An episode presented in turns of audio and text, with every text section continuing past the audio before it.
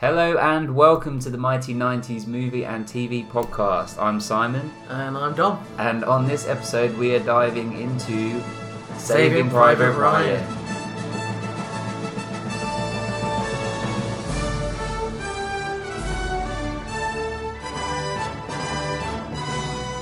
Welcome to the Mighty 90s Movie and TV Podcast, where it is always 10:30 at night, so it's time to grab the snacks from the sweet cupboard, and there's too much saliva in my mouth.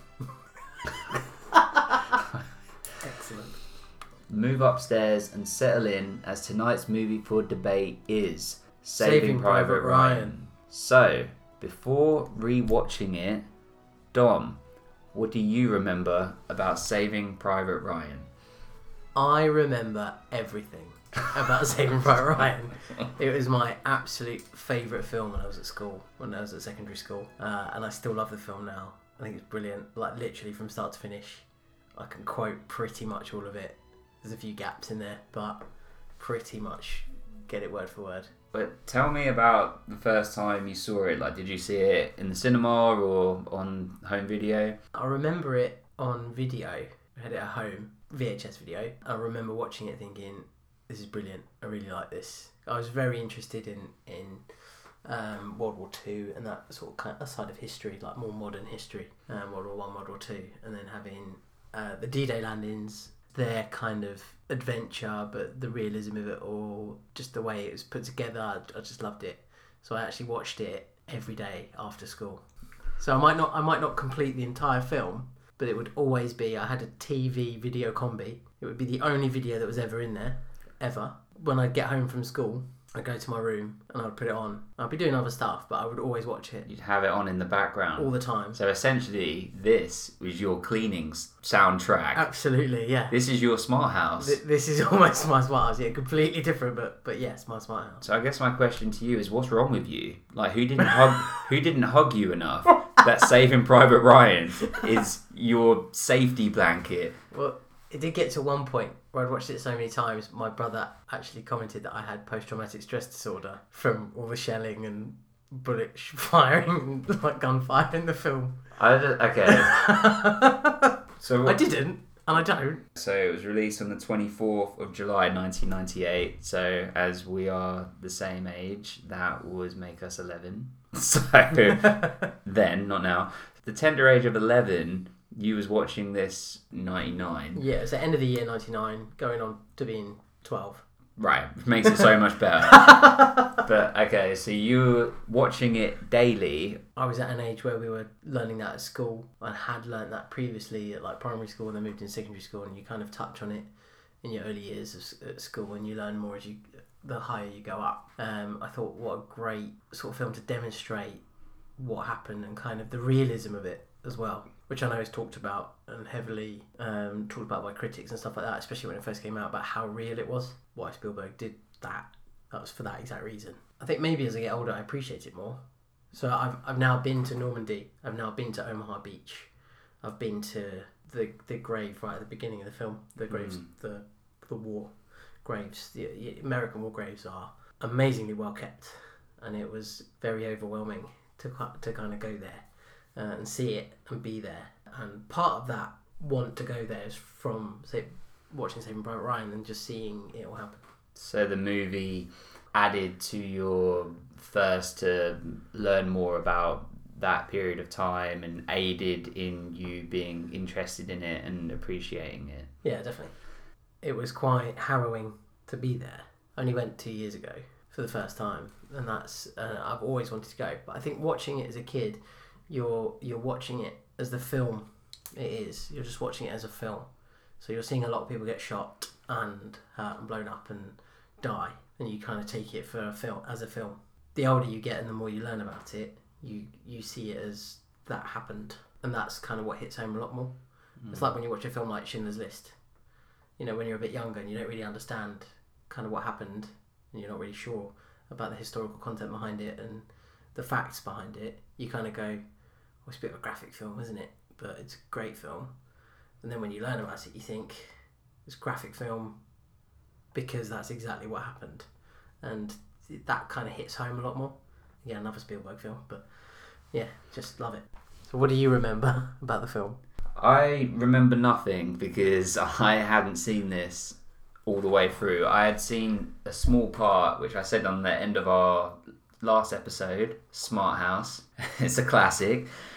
Which I said we I'd seen one scene uh, or two scenes. I'd seen the opening sort of beach part. Um, I'm not particularly sure where. I might have watched it with my parents, and they might have been like, "No, this is maybe too graphic for you." And even you know at that time, so your parents obviously do not care about you. Unloved.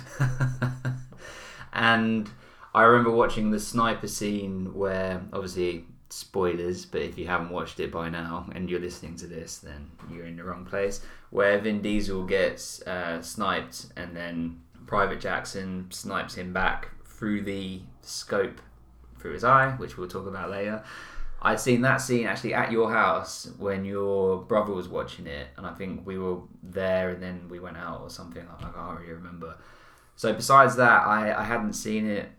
I hadn't seen it. I knew that Tom Hanks was in it. I knew that Spielberg directed it, and I knew it was revered as an amazing film. But besides that, I, I didn't know much about it. I've watched war films, things like Platoon, Platoon, um, sort of more recent ones like Hacksaw Ridge and Apocalypse Now, and, and some of those ones, but it's not really like my go to genre. But since watching this, I watched it twice for the podcast. I am now nine episodes into Band of Brothers, one to go. I'm lining up the Pacific next, and I've got tickets to see 1917 Nice. uh, next week as well. So it's, it's kind of taken over my life in like the last couple of weeks. And, and I, when you get to 25, frontal lobe of your brain develops in a way. Anyone that's listening that actually knows about this, I don't 100% know what I'm talking about, but I feel like someone told me or I read somewhere that part of your brain develops when you're about 25 that allows you to reflect more, and that's sort of why when we're going through adolescence, we're very careless, and as we get towards our mid 20s and moving forward, we become a lot more reflective over the past and things that we've done, and a lot more aware of ourselves. So, Simon is selling a table and has left me with the recorder still on, with the recording still on. So I might just chat to myself for a little minute. He's now gone back out to sell his table and chairs from an eBay buyer. I wonder how much he's got for it. Maybe I'll add that as part of the podcast, the value of his table. He's actually given the guy a hand to put it in his car, which I think is quite generous, really. But I suppose if you want rid of a table, you've got to help the guy move it, haven't you? Leave your friend in a room on their own recording nonsense.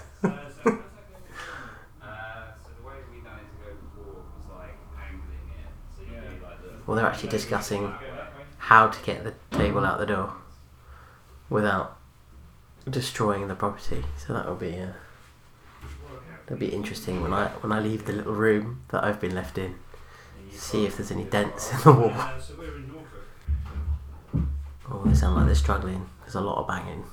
I don't know if the mic's picked up the banging, but there is a lot of banging. So we shall see if there's any uh, wall damage when I go out there.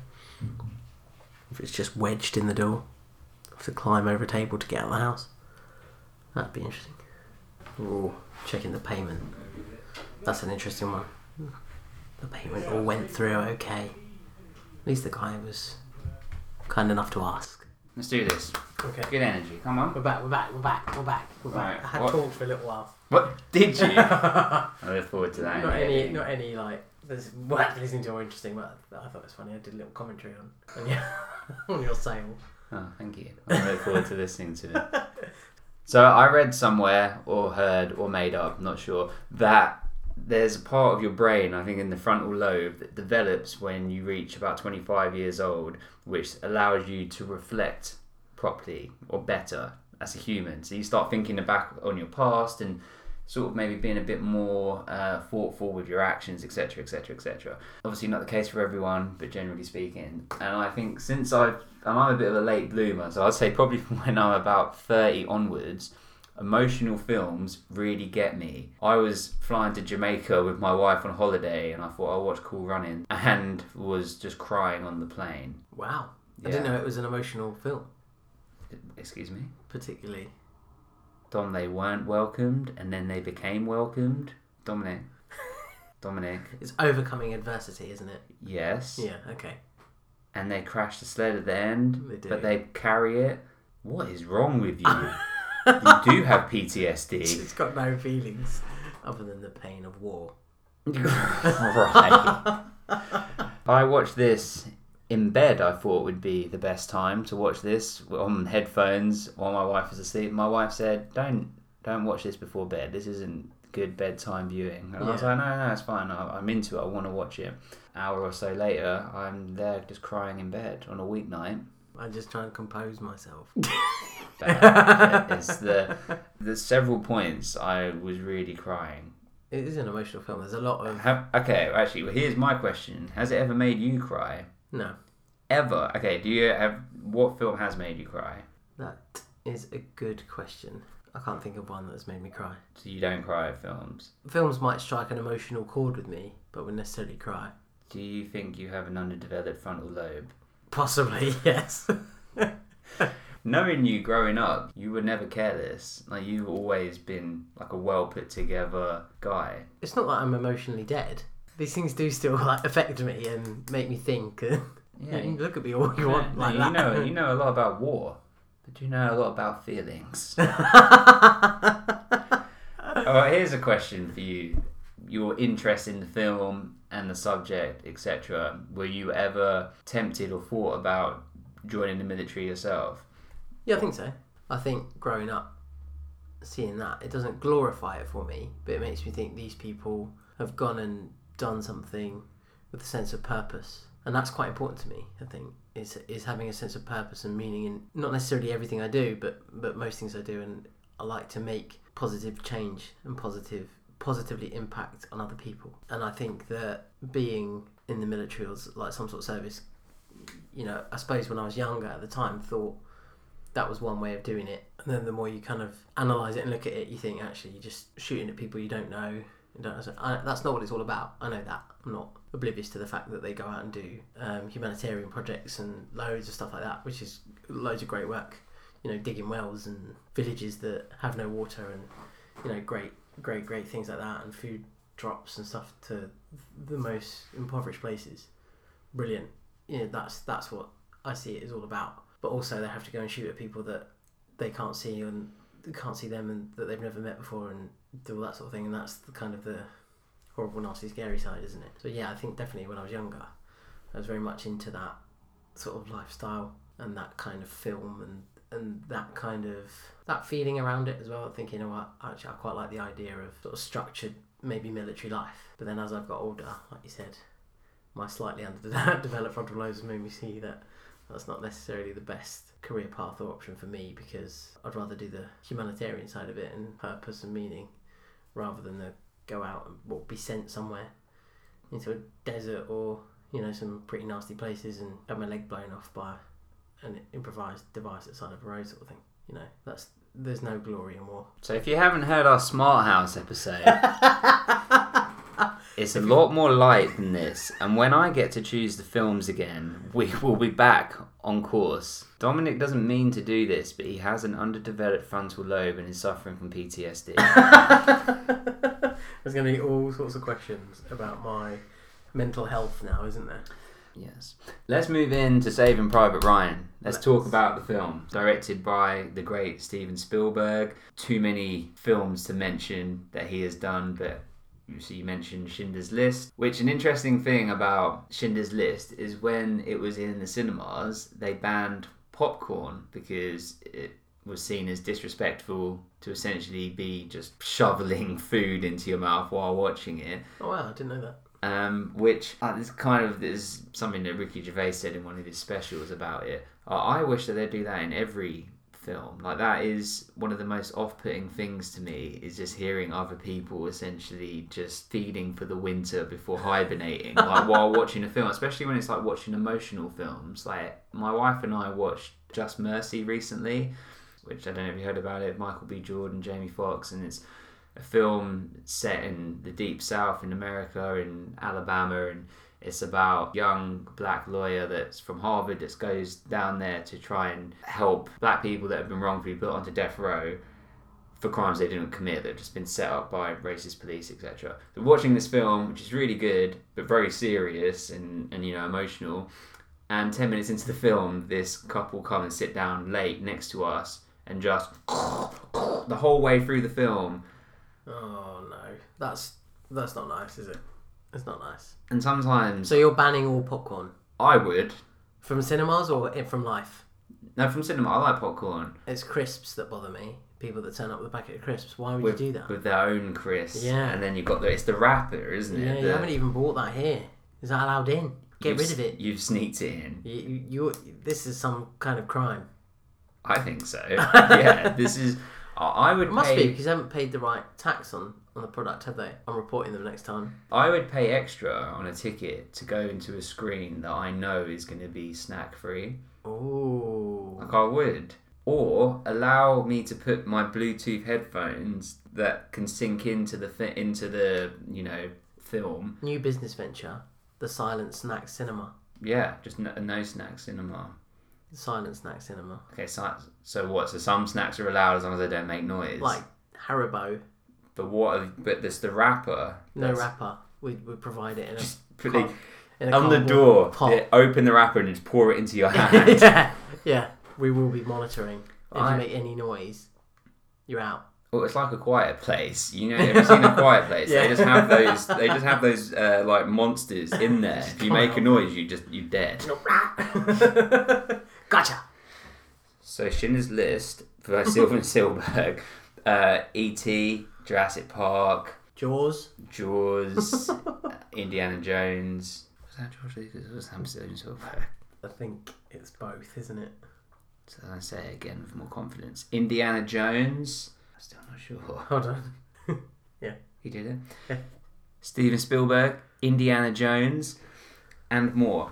So we have on IMDb, it gets an 8.6 and is down as the 27th best movie of all time. They have like the top 250 films of all time, and it's 27th.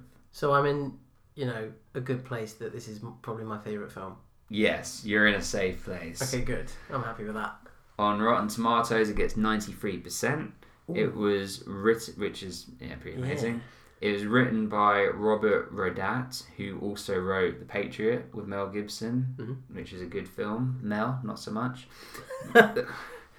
it won five Oscars, including Best Director, Best Cinematography, Best Sound, Best Editing, and Best Effects. The score was done by the great John Williams, who's longtime collaborator of Steven Spielberg, and he basically just he he is cinema music, isn't he?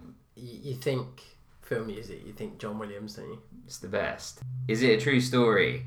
Yes, it's based on true events of the life of Fritz Niland, but happened two years before the movie had depicted. So it was actually in 1942. Did you know this? Yeah. Do you know deep about like the trivia? Well, actually, I think when they were doing research for Band of Brothers originally, they came across this sort of tale of this guy, and that he was sent home. So, so I, I think it's something like the guys that were in the parachute regiment for Easy Company that are depicted in Band of Brothers had met this guy who was being sent home because all of his brothers had died in war. But I think there's more of them. I'm not sure. So was Band of Brothers planned ahead of Saving Pirate Ryan, and then they did save? They got the story for Saving Pirate Ryan, and then did that first. I think they were doing a lot of the research into all of it, um, because they connect. So there's obviously Saving Private Ryan about the D-Day landings, or begins at the, the D-Day landings. Band of Brothers is just before that, so it's it's kind of just before. So although it covers all of their training and stuff like that, when they go to war, it's actually the fifth of June, and D-Day is the sixth of June, like the night of the the fifth into the sixth. So it's like early hours, and then they're they're there throughout the morning, and then the landings happen. So you've kind of got the Band of Brothers side of it, although it was filmed later, happened sort of just before. Saving Private Ryan actually, like the D-Day Land is being kicked off. saying that and talking, bringing up Band of Brothers, to watch them together is quite good because it does feel like it's within one universe. Not like there's in the Marvel universe, but it feels they, they do kind of tie together. And the fact that they leave out the Omaha Beach part, it, it kind of works well because it's like, well, actually, we don't need to see that because you, you, we've seen that done already. Yeah. So if you think of it as one, that as that's sort of the way I've been thinking of it. It is really interesting. And it has been really interesting to me in general for all of these reasons and like the, the emotional side of it. And especially in Band of Brothers, you get longer with the characters. So when there's like a death or an incident, I can't say it hurts more because maybe that's a testament to Spielberg's filmmaking because you feel so much for the characters in Saving Private Ryan that when some of them come to their end, it's heartbreaking. And the fact that no tears fall from your face, it really makes me question you as a human. Don't pin this back on me being some sort of robot. It still evokes an emotional response. I just sometimes don't outwardly present it. T1000. the liquid metal, nice. Liquid metal. So the budget was 70 million and the box office gross was 482 million. So it's a pretty good return on investment there. There is an alternate version. Do you know this? Oh, no, I did not. Cut for German TV, which cuts most of the violent scenes. Wow. So I'm guessing it's about a two minute film. What's the point?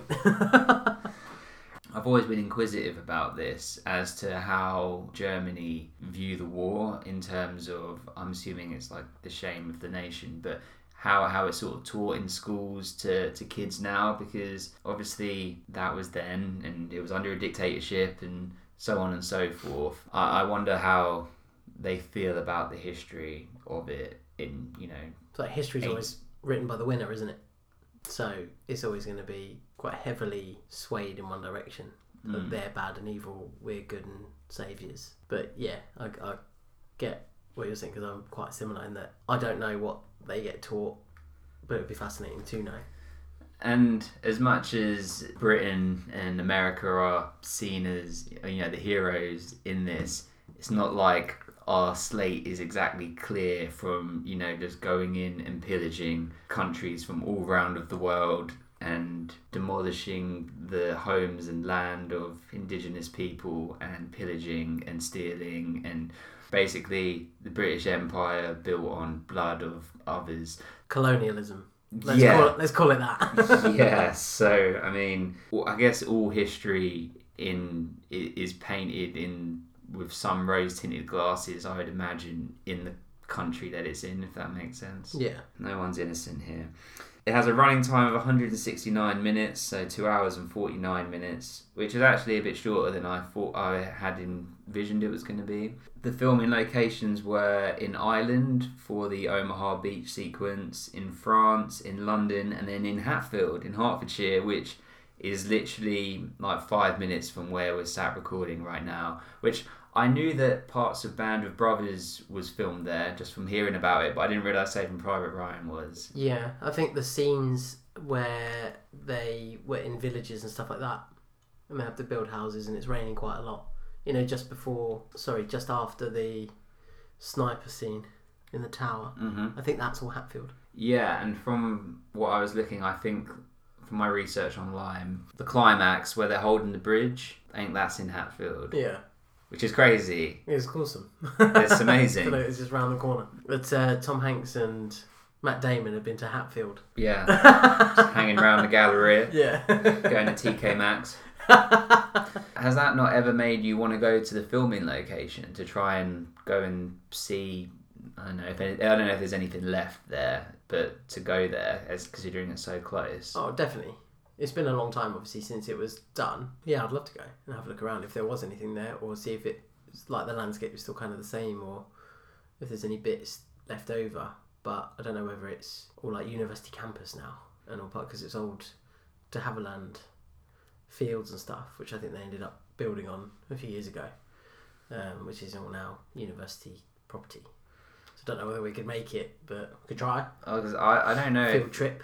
Yeah, literally to fields. I don't know if there's even some of the scenes where soldiers are walking through some of the fields. I don't know if some of those were in Hatfield because looking at the background, some of it looked quite Hertfordshire countryside. Like my wife and I have been, well, she has been because I have made her go with me to quite a lot of filming locations to things that I love. Like when we've been on holiday in certain places, like we managed to find the Lost Beach, you know, the beach from Lost. Yeah. And I literally, when I saw it, when I finally we like turned this corner, and there it was. Like you can, so it's because you've watched hours of it, you just sort of recognize it. And I saw it, and I couldn't control my body. I just started running towards it, like as fast as I could, sort of. My arms like just, just, and then I just got there, and it's just trees and sand. I was like, "Oh my god! Oh my god! Oh my god!" I made it. Yeah. it was actually amazing that specific ver- specific story because you turned around and there was giant sea turtles all along the beach, Oh, wow. and as far as you could see in each direction, like a mile sort of each way, no one. Like you, we had to hike to to get to this beach. Like it's quite out in the middle of nowhere. Yeah. Where where is it? It's in Hawaii. Okay. Amazing. But considering this is not on the other side of the world to us, like maybe we should try and find it. We should try and find these fields. Yeah. Let's do it. Excellent. Field trip planned in. Exactly. So it was filmed the 27th of June to the 13th of September in 1997. So it's actually quite, well, sort of an average shooting time of like three months. Yeah. And then was released about a year later on the 24th of July 1988. The main cast is huge. It's a great cast. Um, Tom Hanks, who obviously we all know from Big, Forrest Gump, Philadelphia, Toy Story. Toy Story, lots. Everything. Road to Perdition. Castaway. The Terminal. Oh, the Terminal. I watched some of that the other night. It's brilliant. he actually directed an episode of Band of Brothers. What him and Spielberg were executive producers on it as well. Tom Sizemore, who I knew the I knew the name and I knew the um, I knew his face. I didn't really know where I knew him from. Uh, he was in Black Hawk Down, another war film that I've seen. Good film. Interesting story about him was he really, really wanted the part. Like, He was like petitioning for it and really wanted it with um, from Spielberg, but he had a drug problem at the time, and Spielberg said that he would give him the part, but he had to be drug tested every single day on set, which I think was also kind of like an aid into helping him get off of get off of drugs Wow. to have to you know be clean for for that period, which he did successfully, and then unfortunately later on fell back into drugs. But was brilliant in this film. Is one of my favorite characters. Well, we'll talk about that, I guess. Did, did you know Tom Sizemore? Or I guess with this was, was this your first introduction to him? First introduction to him properly, but then when you sort of see him in other films, um, it, it makes me think of him in that, which I think he's really good in. In Saving Private Ryan, there's a lot of films out there that he's not so great in, probably because of the drug problem. But no, fair play to him and Spielberg for making that work. I just have to add on a note here that I think that Spielberg is probably my favourite filmmaker. I like a lot of filmmakers. I'm a big fan of Tarantino, but there's something about Spielberg films that feel like this is the complete package. I mean, taking Saving Private Ryan out, but looking at the other films, uh, E.T., Jurassic Park, they're appealing to everybody and they have great arcs and I, I, it's just I don't know he's just a different he's in a different league I think Yeah. But- and this is like him in his prime like Yeah. in the 90s Absolutely. Edward Burns I put here in my notes nothing I really know like of what I know him from did you know much of him I again, he if I see him in other films, I think he's in Saving Private Ryan. Barry Pepper who was Private Jackson the sniper he was in True Grit Maze Runner The Green Mile which again is with Tom Hanks, Adam Goldberg, who's great in Friends, Vin Diesel, enough said, Giovanni Ribisi, who is in Gone in 60 Seconds, which of course is part of my cleaning playlist, and in Friends as well as Phoebe's brother. And he's gone on to have lo- lots of success. He's in Sneaky Pete on Amazon. Have you seen any of that? Yeah, me neither. Ted Danson, Paul Giamatti, who is great, but it's basically the same guy in every film. Just a bit like disgruntled He is a great older man, isn't it? and he has a great voice. yeah, he does. Yeah, and Um, Tash, hmm really good Tash in Saving Private Ryan. hmm Yeah, No, he was good. He had some good sort of funny moments. And that's something that, that we'll talk about as we go through. But it had there's a lot of subtle humor weaved into Saving Private Ryan that I wasn't expecting. I think that's some of Spielberg's brilliance that you're dealing with such emotional, harsh subject matter, and then manages to weave in elements of you know that you can laugh at, but it's not like at someone's expense.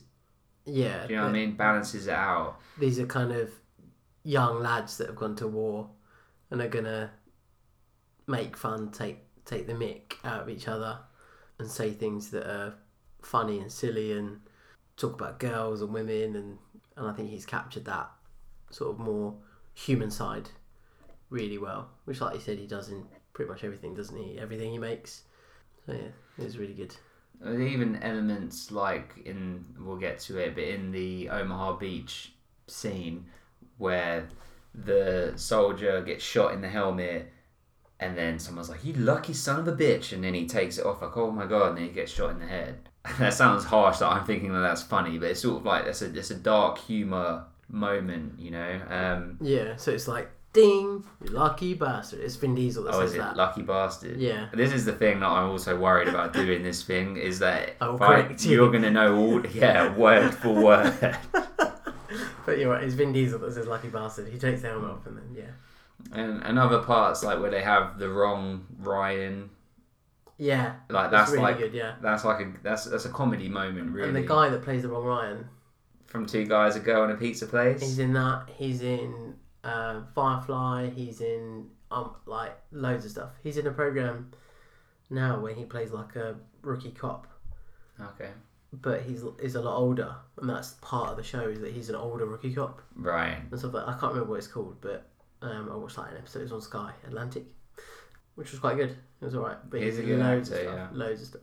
And then we have Matt Damon that turns up sort of towards the end of the second act, and obviously is in Good Will Hunting and you know his Bourne trilogy and all of these other things. Something about Matt Damon is they specifically wanted an unknown actor for that role, but Good Will Hunting came out just before this and made him like an overnight sensation and obviously Oscar winning etc. Um, So he actually became famous just before Saving Private Ryan was released. I have a fun little bit of trivia about the filming of Saving Private Ryan and Matt Damon. Let's get it. You might already know this from the deep dive, but do you know he wasn't allowed to socialise with the rest of the cast? Yeah, I love, I love that. I got that. so That that, that they all get that sense of why are we doing all this work? resentment. Yeah. Yeah, for this one guy, because um, Spielberg wanted it to be as real as possible, so he wouldn't let them socialise together and bond or do any of that. So what their first meeting is when they first meet him in that field. That's um, great. Where they blow up the half-track tank. That's great. And again, this is just things to show or elements to show that Spielberg He's a is- genius. Yeah, it's just next level.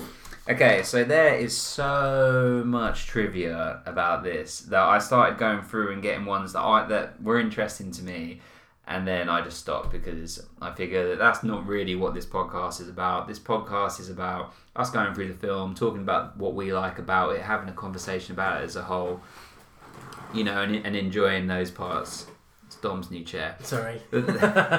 So we'll go through some of these, and then by the sounds of it, you'll know lots of bits as we go along. Anyway, two German soldiers that are trying to surrender at one point are actually Czech, and this these this was a good little history lesson for me that there were sort of people in Central Europe, in Czech Republic, and other countries that were sort of taken as prisoners and then sort of forced to be part of the German military, and so they're actually saying. We're not German, we're not German, we're not German, and then they get shot. And it's, what did he say? What did he say? Look, I washed for supper. Mm. Which is quite funny because that guy's got an accent, so he's not American. So you, you, you've got a, a non-American being an American soldier killing non-Germans who are being German soldiers. So it's quite a strange little link there, but Yeah, it's it's a very quite poignant moment as well because they they hands up as well, which means they're surrendering, and it still happens. And Mm. obviously that's then seen by Captain John Miller, so Tom Hanks's character, who then just sort of looks at it with sort of shock and disgust, but then carries on with what he's got to get done. yeah, people going that that's where the line is now. But in some regards, you understand it because people have just seen their friends like blown to pieces, and they want to get they want to extract revenge. Not saying that that's the right thing to do, but Mm. also, is there a link to Die Hard there? Hans Gruber, Alan Rickman, British man, playing a German man, but then when he meets John McClane, he's then playing an American. Bill Clay. The Omaha beach scene cost $11 million to shoot, involved over a thousand extras, and took four weeks. Many of the extras were amputees, so that, you know, it was more realistic, or they could, I guess, sort of take off their persp- their.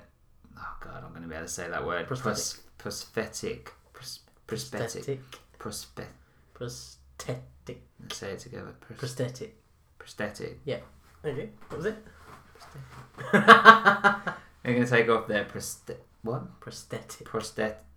They can, they can take off their prospect. Their prost. Is it a purity? Prosthetic. Prosthetic. That's it. Limb. Prosthetic. Limb. You said over it. I can't edit that now. Prosthetic limb. Yeah. And then it looks. Uh, it's more realistic. So there's one moment where there's a guy sort of looking around. Isn't he? He's got he's got an arm missing. He's looking around. and He picks up the arm. Um, okay, right. So, So he's, he's probably he's one of them. Yeah. an amputee. Yeah. All of the main cast underwent a grueling training camp, and as you said a minute ago, except for Matt Damon to create tension between them. Spielberg claims that none of the Omaha Beach sequence was storyboarded, which is insane. Oh, I didn't know that. That's mental. It's It's like insane. free for all.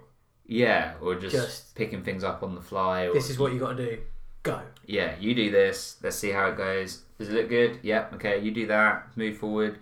I guess in some ways we know that they just need to get up towards the beach, but that's such a complex scene, and there's so much going on, and you got over a thousand extras, and you've got the main cast.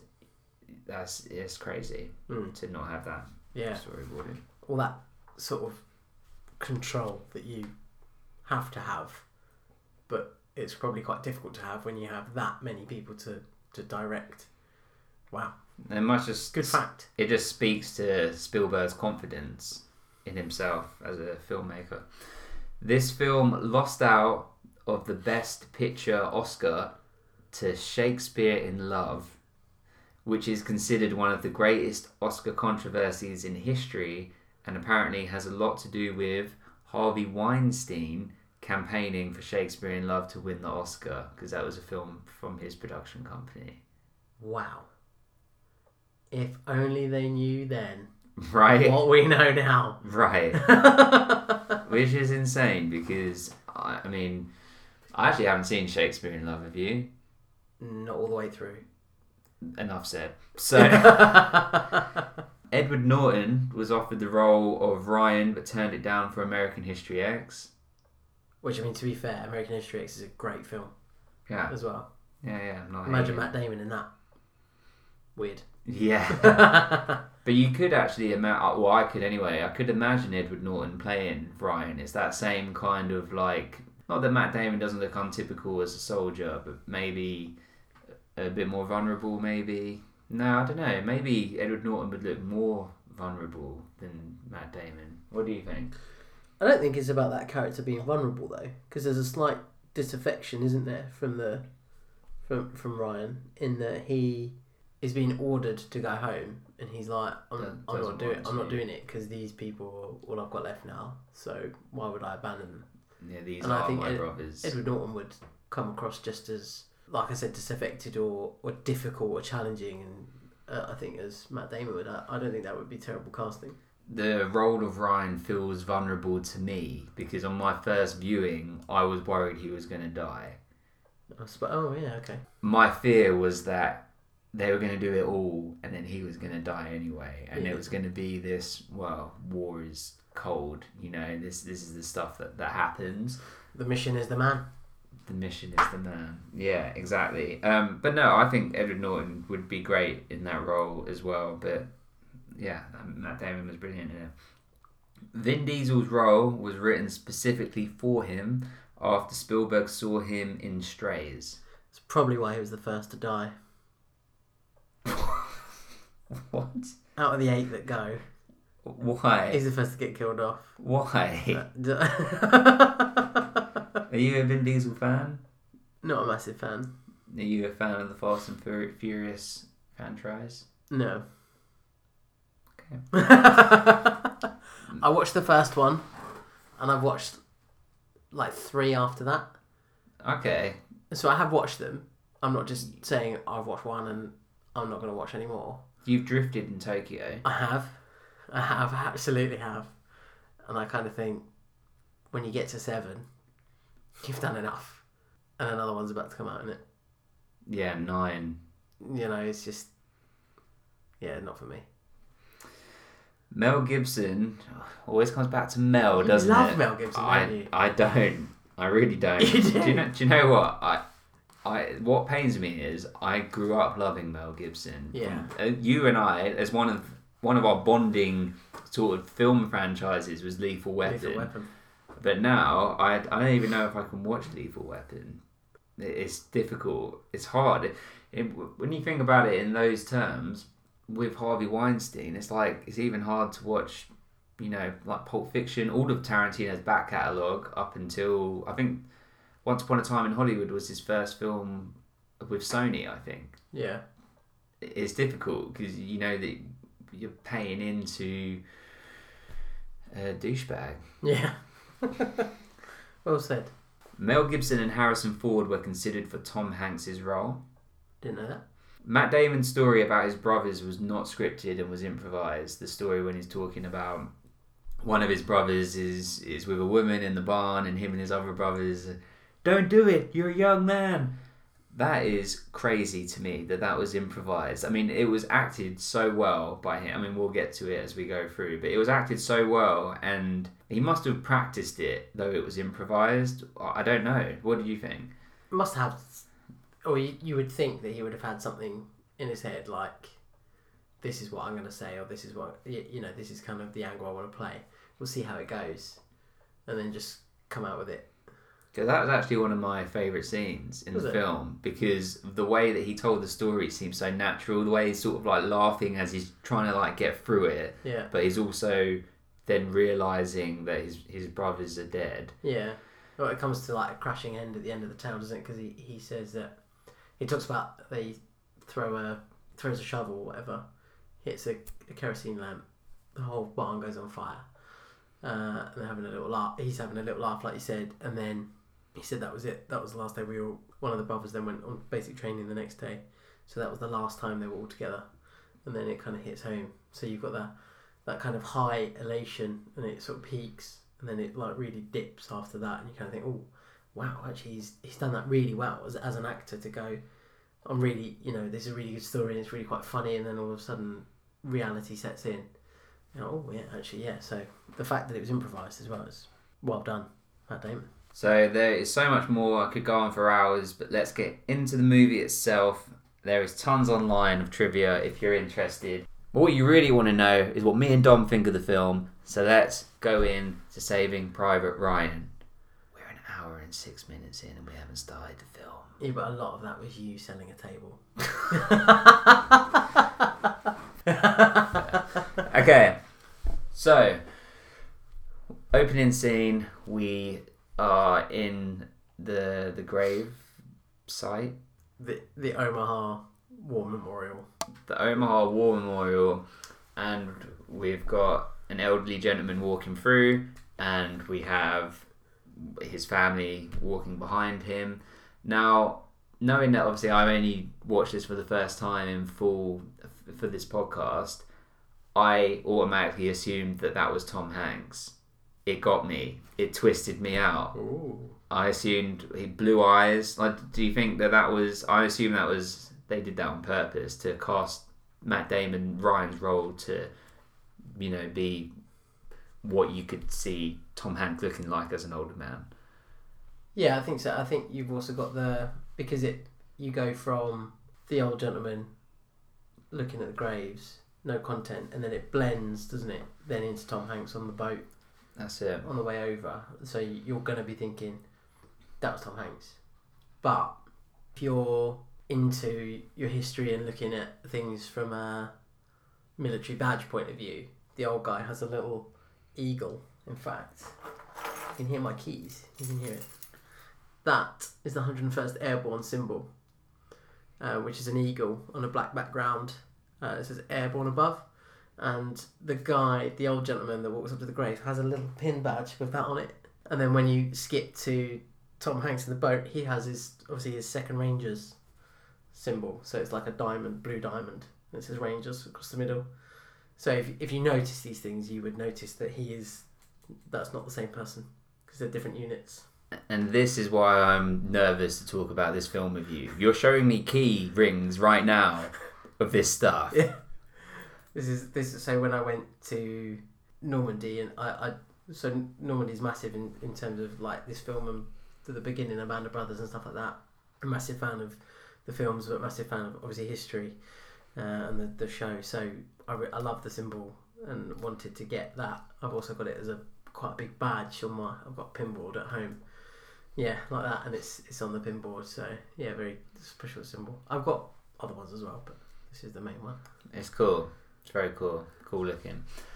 Well, that's good, but I'm, I'm guessing that they didn't think that most people would notice that. Oh, when I, I first mean- watched it, I, I never noticed it. You know, it took a long time for me to get to that point.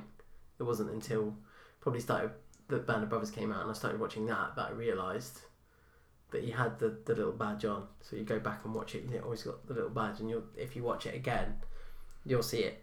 Well, that's good, and that but that goes to show it, it's layered and it is detailed Mm. to to keep that stuff in.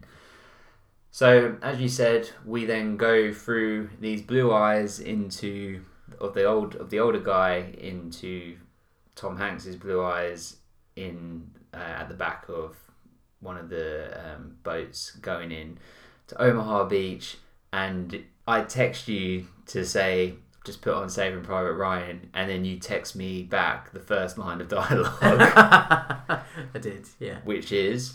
Well, the first word spoken in the film is by the extra that says "Dad," right in the grave. But the first but the first memorial. proper line is "Clear the ramp, thirty seconds. God be with you." And then this is the point where you've got soldiers throwing up in Yeah. the boat because essentially they are maybe going to their death. You've got a combination of things. You've got fear, you know, worry, panic, seasickness, Adrenaline. adrenaline, all sorts happening. People start getting shot. People falling out into the water. The bullets are obviously going through the water. People drowning. Like a, a guy just drowns underwater. Um, So all, all their equipment's actually really heavy. They have a lot in their packs, and obviously their weapons as well. Um, so you see him sort of furiously trying to take the pack off and, and get all his equipment off of him. He's got ammunition, he's got all sorts, and it just weighs you down. And it's just obviously all there. Um, clothing as well. The, you know what clothing's like. The wetter it gets, the heavier it gets. So it's just obviously just pulls you down. So it, it just pulls them to the bottom of that part of the channel, and yeah, they, they drown. soldiers sort of move move up onto the beach, and then this is where we get some of the horrific initial scenes of, uh, as you, as you said earlier, people. There's a guy that's, that's had his arm blown off, and then he's just walking around, obviously like in shock, just looking for his arm, like he's just looking like where he's misplaced his keys. Got other people uh, that's like crying behind sort of barricades and people sort of with their sort of guts and innards sort of in their hands like they don't even sort of know what they're looking at people crying out for like their mothers which is a theme that carries across into Band of Brothers as well that's like happening quite a lot that when people are near death they're calling out for their family and it's a lot Yeah. This is a lot. This is a lot to be watching in bed on like a Monday or whatever. I mean, as as a first five minutes of a film, it's a lot to take in. Mm. There's a lot going on, and I know that that when they showed the film originally when it first came out, they showed it to veterans of D-Day, and a lot of them struggled to watch it because it was so real, uh, and they, they they didn't handle it that well, which again is a credit to Spielberg for making a film so spot on, and it's the first war film where it's almost from the perspective of the soldier as well, like running up the beach and stuff like that, and the camera's ru- running around like wobbly and is, is moving around a lot. So it's the first time you get that in a war film. It's not static and you're not watching them run up the beach and the camera pans and it moves across. It's like you're that soldier and you're running up the beach and so on and so forth. And there are shots obviously that change and you're looking at Tom Hanks and stuff like that, but for the most part, you're it's kind of through his eyes, isn't it? Working his way up, watching people get blown up, and there's the guy with the flamethrower that gets shot and it goes and explodes and causes all sorts of problems. Well, Spielberg actually said that he wanted to make this, uh, apart from it being a, a tribute to that time and, and the people that lost their lives, etc., as a tribute to his aging father, that I'm assuming was um, a war veteran or you know was, was was around around in those times. So I think he purposely wanted to make it feel realistic, like you said, as to not be like a diluted version and to be to honour the the subject matter and, and the people. Yeah. We then get to Tom Hanks rendezvousing with some of his patrol, or if not, am I using the wrong word? Is patrol the right No, word? well. Come it's, on, it's fine. tell me. no, it's fine. Patrol's fine. saying, "What do we do, sir? What do we do?" And he's sort of in a little bit of shock himself, a bit disorientated. And then he sort of comes through and he's saying, "Everyone needs to get up the beach. We're basically like sitting ducks here, unless unless we move up." But there's literally, I don't know what kind of gun, but just big old machine gun, just just plowing through people. It's an MG forty two. Right, just and it just doesn't even seem fair. You had a good fact that you told me. Maybe it might have been off microphone at the end of the last episode about this. I don't know. It might have been on our Smart House episode about the Canadians. Yeah. Uh, well, Omaha Beach was the bloodiest. So they they had several different beaches that different nations were landing on. So you had Omaha, Utah, Gold, Juno, and Sword were the, the code names of each beach. And Omaha is where the Americans were landing. Obviously, that's why the film and so on. And it was the the, the bloodiest beach in terms of the most death um, to happen at the same time, even though they all landed at the same time. It had the most concentration of firepower from the Germans. So the Germans actually weren't expecting the Americans like D-Day to happen or not to happen there. They thought it, thought it would happen in Cherbourg, further up in France, and it happened in Normandy. Um, and it just so happened that the, the Omaha Beach, what they designated Omaha Beach, was basically had the most firepower on it from an enemy point of view and was the most deaths on that beach itself. Um, but like Juno Beach, I, I believe the Canadians landed there, had like basically minimal resistance. They could just like run straight up. I mean, quite a few died, but nowhere near the catastrophe of Omaha Beach and the landing at that end. The soldiers continue to sort of move up, and they manage to get to um, sort of like not a ditch, an upward ditch. Uh, what would you call that? Like a bank. Yeah, like a bank. They sort of get to a bank, Yeah. and this is the scene where Tom Hanks is next to some of his guys, and then he's next to a guy that's on like the radio or whatever you'd call it, radio, yeah. Yeah, it's radio, yeah. And he's sort of you know asking for support or airstrikes or whatever, and Tom Hanks sort of is pulling him over, be like blah blah blah blah blah blah, and pulling him back, and then speaking to the guy on the other side, blah, blah, blah, and then pulling the guy back, blah blah blah blah blah, and go back to the other side, and then pulls him back again, and the guy's face is just like caved in, yeah. which was pretty shocking. Like I, I don't know what happened, but his face is like it's horrible. And then Tom Hanks tried to take the radio up, and the radio, a bullet has gone through that as well, so he's not able to sort of call for support or to be reporting back on what's happening. And this is a point where Tom Sizemore's character is with him. Is that right? Yeah, they're next to each other. And maybe foreshadowing in, in some regard that Tom Sizemore's character, whose name is Sergeant Horvath. is Tom Hanks is number two like the whole way through. He's always championing Tom Hanks's character, whose name is, Captain John Miller. and he is always supporting whatever his decisions are. He has a lot of respect and compassion for him. Well, well, they get later on in the film. He talks about how long they've been together. Because the whole theme throughout the film is that they don't know anything to do with Captain John Miller's past, or where he's from, or what he did as a job back at home. Sergeant Horvath makes a comment that he's been with him since the Kasserine Pass, which is another event that happened in the Second World War. That was again another bloody affair that wasn't quite a successful operation. That they go back a long time. And obviously, you see here the little pots of soil. Mm-hmm. So you've got France, Africa, Italy. So they've obviously been around quite a lot together. This is also around the same sort of time. I might be getting some of this out of order, but where um, we see Giovanni Ribisi's character, whose name is Irwin Wade. who's playing the medic, and this is a part where he's over someone that's been shot, and he's like, "We stopped the bleeding. We finally stopped the bleeding," and then bang, the guy gets shot in the head. There's three medics, isn't there, working on that one guy. Uh, and they're doing absolutely everything possible, even to the point where he lifts up another body, doesn't he, at the time? And then this machine gun fire and like shoots into this other body. And do you notice the medic gets hit in the leg? Ding! And you see his water spilling out of his canteen on his leg. And then he stops helping, so then put a patch on his own leg and start because he's been shot in the leg basically, or like flick, like it's gone into like either into his leg or through past his leg, and you start seeing all this water pour out from his canteen because it's gone through his canteen into.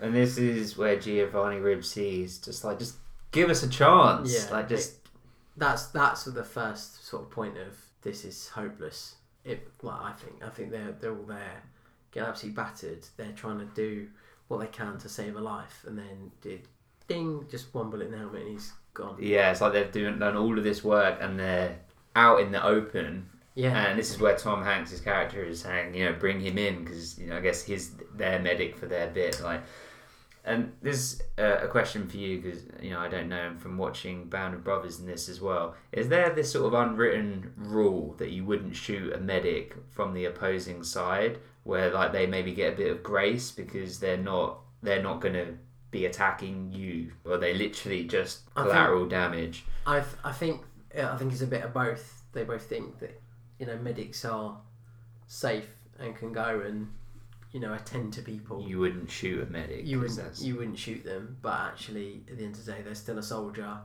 Medics are appointed as well. Y- You know, some people get sent to like medical battalions and stuff like that, but essentially it's who's going to be the medic, you, and then yeah, you go and do a bit of training, and that that's about it. There's only certain people that go, yeah, actually, I, I want to be a medic, and blah blah blah. Just very quickly, as a little side note, Tom Hanks um, as he's coming up the beach, comes across a medic like some people from a medical battalion, and they're there holding typewriters and stuff like that. Do you remember this bit? Mhm. He basically says to him, "We need to get up the beach because, like, who are you guys? Come on, we need to get up the beach. This is just, you know, ridiculous." Uh, and he goes, "Get rid of that crap," and throws the typewriter away. But Tom Hanks loves typewriters. He has a collection of hundreds of typewriters and is obsessed by them. So I wonder how difficult it was him to, say, "Get rid of that crap," and like throw this typewriter and then have to run up because he does it again later on as well. That's a good fact. I like that.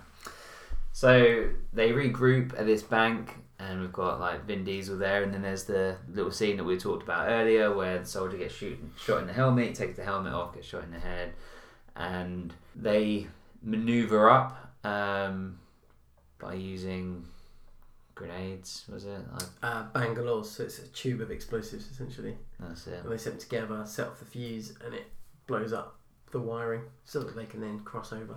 I forgot to mention that uh, the reason that the a lot of the boats were sort of crashing and whatever is they had what was called hedgehogs It was called something hedgehogs, which basically were you know massive spikes that went into the bow of the boat, which also meant that like a lot they couldn't retreat either. Well, they're sup- actually supposed to be at higher tide. You can't see them, Ah, but it's because the tide was uh, so when the tide is in or out. When the tide is in, you can't see them because the water level is, is high. So it's just when boats come through, it stops the boats and catches the boats, and then they're just a sitting duck basically. Um, but because when they when they did the day, day landings, the tide was further out, they could see them. So they, they obviously stopped the boats a lot sooner, and then they got out, and that's why they had so far to go in terms of getting across the beach. So they get through and sort of get through and get up the beach. This is where we're introduced to Private Jackson, played by Barry Pepper, and introduce uh, some of the other guys. And they manage to sort of start being a bit more strategic, and they get round and they get round to the back of where this sort of bunker that's housing the MG forty two Yeah, the big machine guns. and they, they sort of manage to get the they throw a grenade in the people flush out they shoot those guys and they send in the flamethrowers and then as the soldiers that are now in flames are sort of coming out of the where they've been shooting from a guy shouts out don't shoot let them burn Yeah, it's quite a hard thing to watch, isn't it? Really, just you, you know, don't give them the satisfaction of dying quickly. Just l- let this happen after the massacre that they've just ensued on them. Just let just let them burn. And then this is where we move forward into some, like you said, some of the um, German soldiers that aren't German, that are Czech and from wherever, are surrendering and, and still sort of being shot down. And this is where uh, the Americans have sort of stabilizing the situation and taking over, etc. And then this is where Tom Hanks's character is then assigned with his new task from his superior to go and save Ryan. But I think is it maybe now at this point that in the film it flips to seeing like the the ladies with the typewriters that are writing the the letters home to families of soldiers that have that have died, and this is where it's flagged up that this same woman is going to be receiving three letters that three of her sons have died in service. She has one one son left, and that they, they want to extract him so that she doesn't lose all of her sons in war. But they look over the, at the beach and see all the bodies, don't they? And the This is just is running red. Quite a view, with the and there's, blood like dead fish all over the place, as well as the soldiers, and the water is just red, isn't it? And then it goes to, like I said, the the typewriters. So it's them writing, essentially letters home to say, you know, your son or husband or whoever's died, and it's the the lady typist that realizes that she's already typed out, or there's already letters for going to the same address to the same mother. We see Bryan Cranston, don't we? We the do. Colonel. Yep, that was Um, a good. I think he's the only amputee in the film that isn't really an amputee. Yeah, and this must be relatively early, sort of big credit for him. Yeah. Definitely, yeah. Because it's quite early '90s, isn't it? So it, it would have been Yeah, way like before. Malcolm in the Middle after that, wouldn't it? Yeah. So yeah, established himself as a as an actor then, and then into comedy and doing all sorts of different things, hasn't he? So and and he's then back into drama. come a long way, hasn't he? Yeah. But uh, it then goes basically to the general who reads the letter from, sorry, letter from Abraham Lincoln, essentially saying the same thing. Send, who sends a letter to someone's mother who has died in the American Civil War, and then he says, you know, we need to go and find them. And they're all sort of talking amongst themselves, aren't they? The general, the general, and the colonels that are with him. Uh, one of them saying, "It's going to be impossible to find him. You're never going to find him because the 101st Airborne, so the parachute regiment have dropped people everywhere. There's so many mistakes into into where they were basically getting paratroopers to, to jump out of airplanes and stuff like that because they weren't hitting their landing zones and they're all over the place. So this is why Ryan is lost. And I guess that bit is depicted well in Band of Brothers. That's one of the most chaotic parts is when they're jumping out of the planes, with the planes like getting hit and shot down. So it makes perfect sense that people would be off target of where they're trying to land Yeah, in a foreign land anyway, and at night, right? Yeah. Um, it, the message then goes down to Captain John Miller's senior officer, uh, and it's a few days after the, the beach landing, and is then told what his mission is. and where he has to go next. But he, he's kind of um, he talks about like little operations that they've done in between. So he talks about you know when he's talking about the mines they've come across and things like that. So they've had minesweepers go, and they've had to go and do this and capture this gun and do this job and do that job. Um, and then he tells them casualty lists. Of, of this many people injured, this many people dead, and then it's like okay, right, here's your next mission. And the reason you get these missions is because you're good at what you do. You know, it's a tough mission. That's why you got it. Is what he says. So, and then he gives him the next one, which is you need a squad of this many people. Go and find Ryan. And he goes and he gets his guys, and he also needs an interpreter. And this is where we get introduced to a little rat. you said that straight away. As soon as you watched the film, you said he is a rat and you hated him. And I, I didn't defend him, but yes, I, I, no, I did. did defend him. I, I had reasons as to why his character grows on you. grows on you like an infection. I think he's he's like a conscientious objector. He doesn't want to fight. You know, he's there to do his bit, but he's not a fighter, and he wasn't there. And he's then picked to go and, and do this this mission. You, you know, when actually, like he he makes it very clear that he he reads maps and he does translation. He doesn't doesn't do fighting. But when we come into into a few scenes ti- time, so I don't want to jump ahead too much, but he wants to write a book about the bond of brotherhood between soldiers in combat, to which he is not a part of because he's a little rat.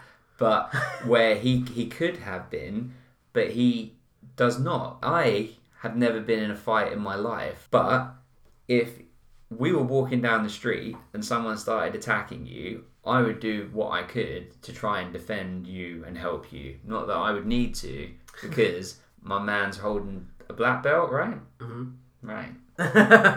So you'd be defending me. But my point is, is that we're friends, and if you're in trouble, regardless of the fact that I can't fight or don't like fighting, I'm not into that sort of thing. I would still wouldn't want to see you hurt, so I'd still do what I could to step in, even if it was not fighting, but just trying to stop what's happening. yeah. This little rat doesn't even do any of that. He just he listens to his friend in hyphenated brackets, or you know, or colleague or whatever, being murdered, and is crying outside like a little rat. Oh wow. we really don't like him, do we? Tell me how that's not true. I mean, it is true. Tell it to Mellish. Oh wow, Mellish. Mellish. Tell it to Mellish. Oh wait, you can't. Why? Because he's dead. Who could have helped him? A rat. Who didn't? Little rat boy. He's just like a bit of a wimp, isn't he? I said bit of a wimp, like big time wimp. He's he's Well, him Terrif- and him and his best friend Steamboat Willie. toot toot. if you've seen the film, you'll understand. Some of them bits too much. Then let's talk about his introduction. Or have I missed a bit? No, I think you're in the right place. let's talk about his introduction. So he- he's introduced to Tom Hanks's character. Firstly, I have a positive affliction towards what's the rat's name? Upham. Towards Upham, the actor, because he is in one of my favorite TV shows, Lost, and he plays a great character in that. It's very likable, who, who I really like, and he has some really poignant episodes and and great parts of the series. So when I saw it was him, I was like, oh, love this guy. I watched it twice for the podcast, and on the second viewing, he was he was he was even worse. It was even more excruciating because he, he became even more of a contradiction with some of the layering. Tom Hanks's character is bringing him in and saying, "I need you an interpreter, etc., etc., etc." He's trying to pick up his typewriter, which I'm guessing is where you were saying a second ago. The second time, he throws a typewriter down and tells him to get rid of it. He's trying to, he's saying about maps and so on and so forth. And you were saying in a message to me when we were talking about this off microphone that this was poignant because this is like what you just said. This is the first, this is him showing he doesn't he doesn't know what he's doing. He's trying to bring. He's not trying to pick up weapons and stuff. He's trying to pick up maps and He picks up the wrong helmet. He picks up a, a German helmet because he, he's just there's just stuff. He's asked to get all his gear, get ready to go to to a place where he actually points out there's a lot of Germans, and Tom Hanks's character, so Captain Miller says, "I'm aware of that. you know we have to go there for a reason. Fighting the war, you rap. Yeah, and he has never. He he explains that he hasn't. He explains that he hasn't fired his gun since basic training, or he hasn't. Sorry, he hasn't held a weapon since basic training, and then Captain Miller says, "Did you fire the weapon in basic training?" He says, "Yes." So, well, get get your gear. We're going, and that's it. And that's this is that point where we have an academic. Not to say that the other characters aren't, because we know that towards the end we find out what Captain John Miller's profession was. We know that you know he's a teacher, so spoiler there as well. But he's an academic and very much I can't do that, but I want to do my bit. So my bit will be reading, translating, and kind of fighting the war that way. And then he gets thrown in, and it's just a whole other world. So he would have been fairly protected to, you know, against the rest of it. So The D-Day landings, he wouldn't have been involved really, and and any of the other battles that have gone before, he wouldn't have been involved. He would have been in the background somewhere, you know, collating information, putting things together, and then all of a sudden he's now got to go and walk through a heavily occupied part of France where essentially he's got no choice, but he's gonna he's gonna have to fight at some point, and you know he's just making it very clear that he's can't do that. And I understand that, and that's not where my gripe is. Get to gripes in a minute. But it's that you have to do what you have to do. There's a basic understanding of if someone's about to die, you do. There's like mothers that have picked up cars because it's like crushing their babies and, and things like that. Now, obviously, I know that's different, but the point is, is uh, mothers aren't going out there thinking that they can pick up cars. This is probably a terrible example, but I mean, is that in extreme circumstances, you do what you have to do to protect the people around you or the people that you love, or in this situation, your brothers and you know your colleagues or whatever you, whatever the right terminology is. And he didn't do that. He had fair opportunity, more opportunity. I mean, when we get to the Mellish part, they're fighting without guns. He could have just he had a gun in his hand. He had all of the ammo, and it was his fault because that Steamboat Willie's there in the first place. But that's okay. He's your favourite character. We'll find that No, out. no, the, no, no, we'll find it out no, at the no, end. no, no, no, no. Dom, Don't put that it's on me. okay. He's not. No, No, You love him. You watch the film for him no, because you love him. no, You have a thing for rats, and that's fine. absolutely not. Vermin is your favourite.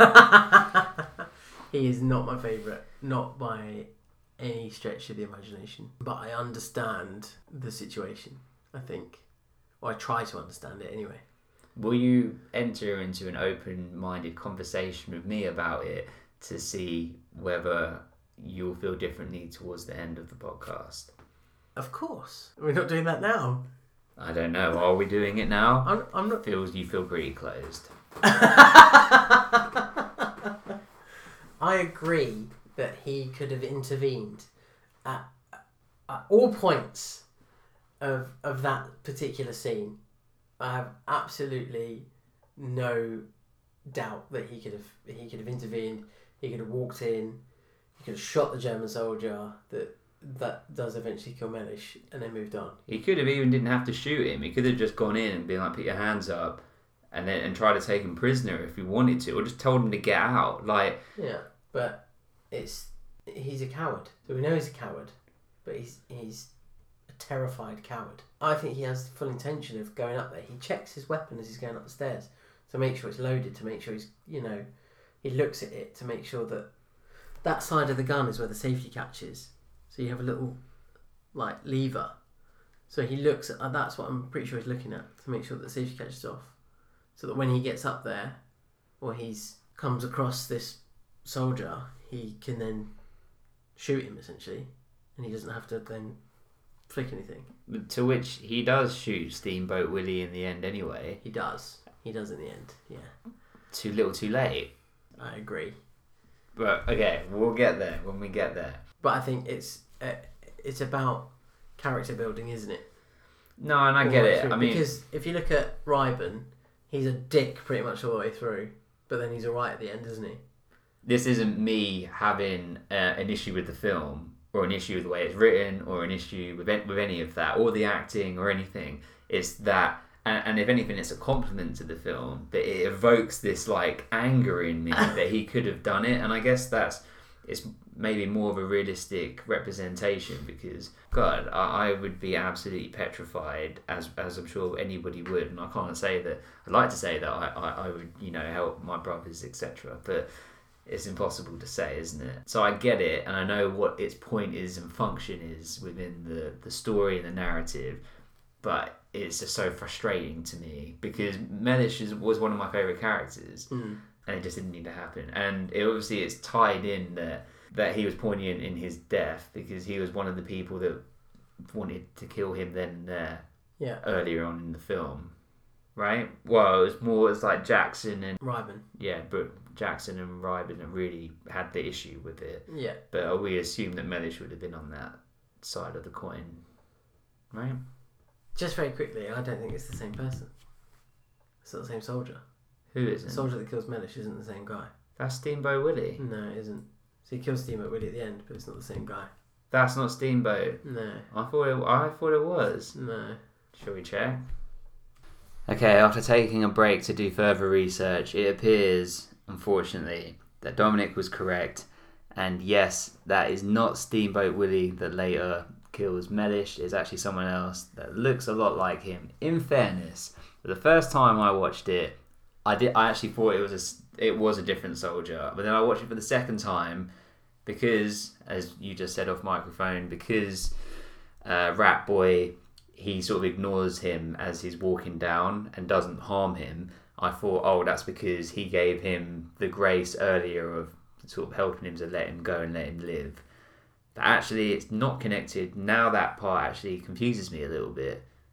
Was it just that he looked at him and thought, you're such a rat, I'm just going to leave you? Or Just wimp. You didn't come and kill me. I suppose I'll just leave you because you're not going to make any difference.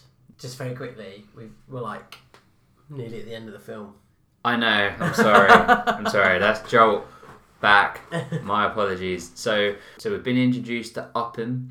We've had this interaction with with Tom Hanks's character Miller, and this is where we move into them uh, walking through the fields, and we sort of get a bit, a bit more introduction into Vin Diesel's character and would you say Ry- Reiben Ryburn and to Reiben Mellish and Jackson. and this is where this is where Upham is talking about that he wants to write a book about the bond of brotherhood of soldiers in in battle and war times, which I think is foreshadowing the part that he's not part of that. It's sort of peppered in the writing that his perspective is external anyway, Yeah. and then that is where they keep him pretty much the whole time is that he remains external because he's not part of that and he can't understand it to the point that Vin Diesel's character is laughing I get a load of this guy you know what do you know about it essentially And he's more senior than than all of them.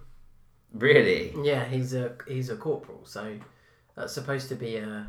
Although they're non-commissioned officers, he's so he's got two stripes on his arm, and he is like more senior than all of them. Is essentially could be in charge of them, and you know has a bit of seniority there, but doesn't show it in any way, and they have zero respect for him.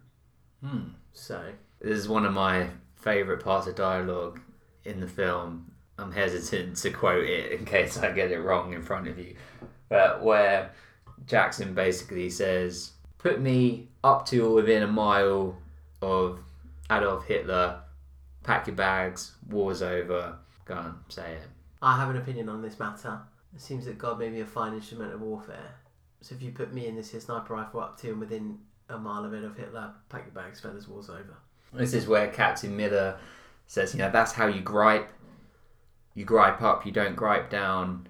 I don't gripe to you, I gripe to my superiors, so on and so forth. I, I, really like that. I thought it was a really well written scene and it gives you, it lets you into pockets of each of the characters enough that you start building up an affliction to each one and start getting more ingrained and engrossed into the story. Yeah, absolutely. That's the great part of it is that you start to you see their bond and Upham is the outsider because they've been together for so long. You know, before all of that happens, before they leave, he's asked to put a squad together, and he's picking his squad, and he talks about the, this person. uh, Let's take this person and that person, and Mellish isn't picked. Mellish isn't picked. He gets picked because someone else is isn't is, is either dead or can't go. I can't. I think they're, they're dead. So they go, okay, fine, Mellish then. Oh, I didn't know that. Yeah. So that happens just to, just beforehand, and then they have their little like chat, don't they? And then they go off into the fields and stuff like that, and they do that whole scene.